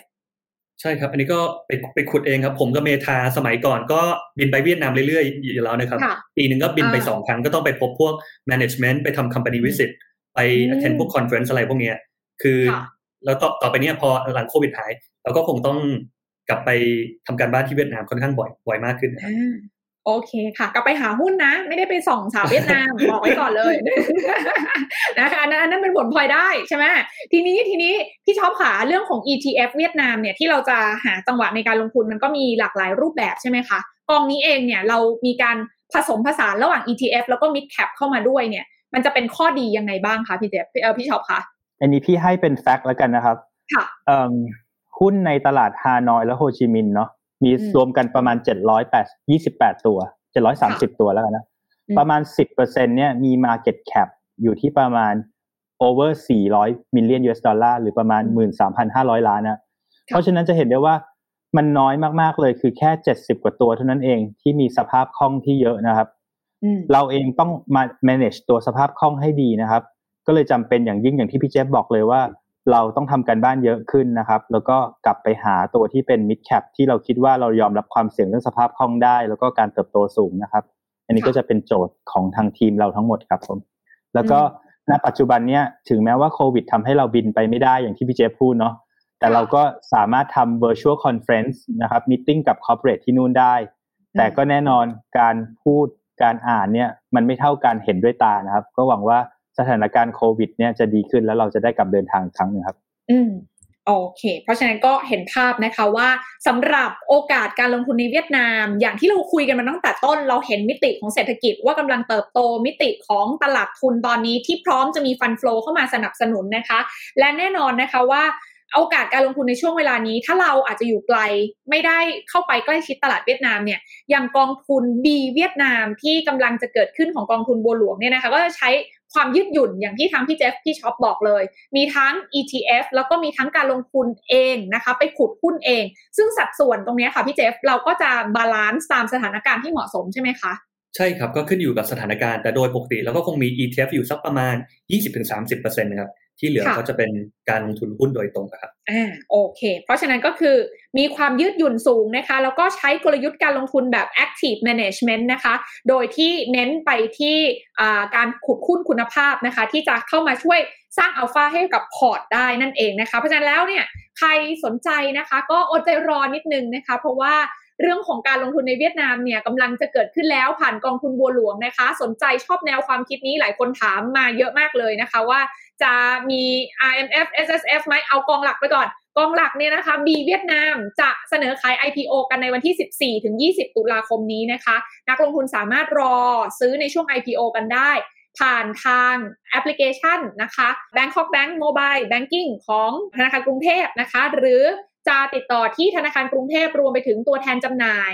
ของอบลจบัวหลวงนะคะ ตอนนี้ก็มี selling agent เยอะแยะมากมายเข้าถึงกองทุนบัวหลวงได้ง่าย ๆนะคะ และที่สำคัญนะคะ นอกเหนือจากกองทุนดีเวียดนามที่จะมาให้เลือกสรรแล้วเนี่ยนะคะ ก็ต้องบอกว่ากองทุนบัวหลวงเองมีทำสรุปข้อมูลนะคะ B Select นะคะเป็นคำแนะนำการเลือกลงทุนให้เหมาะสมกับสถานการณ์ในแต่ละช่วงเวลา ซึ่งไตรมาสนี้เนี่ยก็แอบมาบอกนิดนึงละกันว่ามี BUS Alpha จังหวะดีมาก เพราะว่าหุ้นเทคเนี่ยมีการย่อตัวลงมา แต่ว่าระยะยาวเราคุยกันไปแล้วกับทั้งพี่เอมแล้วดรมิ่งขวัญว่ายังน่าสนใจ B Zip นะคะ เน้นเรื่องของพลังงานสะอาด B Innotech บีนิปปอนนะคะ ตลาดญี่ปุ่นที่ย่อตัวลงมาเหมือนกันแต่ระยะยาวยังมีความน่าสนใจอยู่ นี่เป็นคำแนะนำของ B Select นะคะ ก็สามารถเอาไปประกอบจัดสรรการลงทุนได้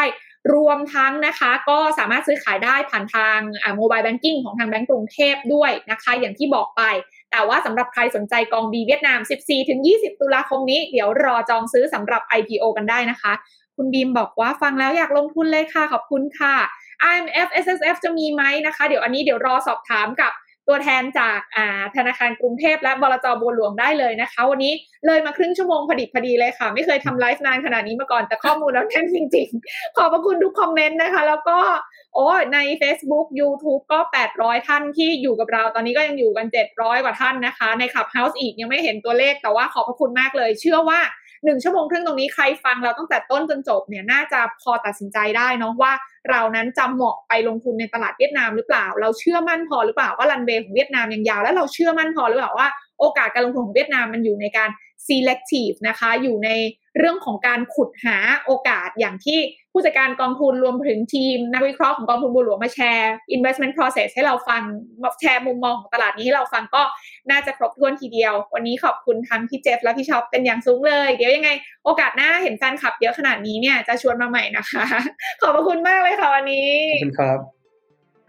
ได้เลยค่ะ ก็ครบถ้วนสมบูรณ์สำหรับสรุปครบทุกมิติการลงทุนในตลาดหุ้นเวียดนามนะคะ โอกาสหน้าจะเป็นเรื่องอะไรที่ลงทุนแมนจะมาเล่าให้ฟังชวนใครมาเล่าให้ฟังก็เดี๋ยวรอติดตามกันได้วันนี้ ลาไปก่อนราตรีสวัสดิ์แล้วอย่าลืมกดไลค์กดแชร์ให้ทั้ง YouTube และ Facebook ของลงทุนแมนด้วยนะคะ ทีน่าลาไปก่อนสวัสดีค่ะ กดติดตามลงทุนแมนพอดแคสต์ได้ทุกช่องทาง ทั้ง Spotify, SoundCloud, Apple Podcast, Podbean และ b l o k d i t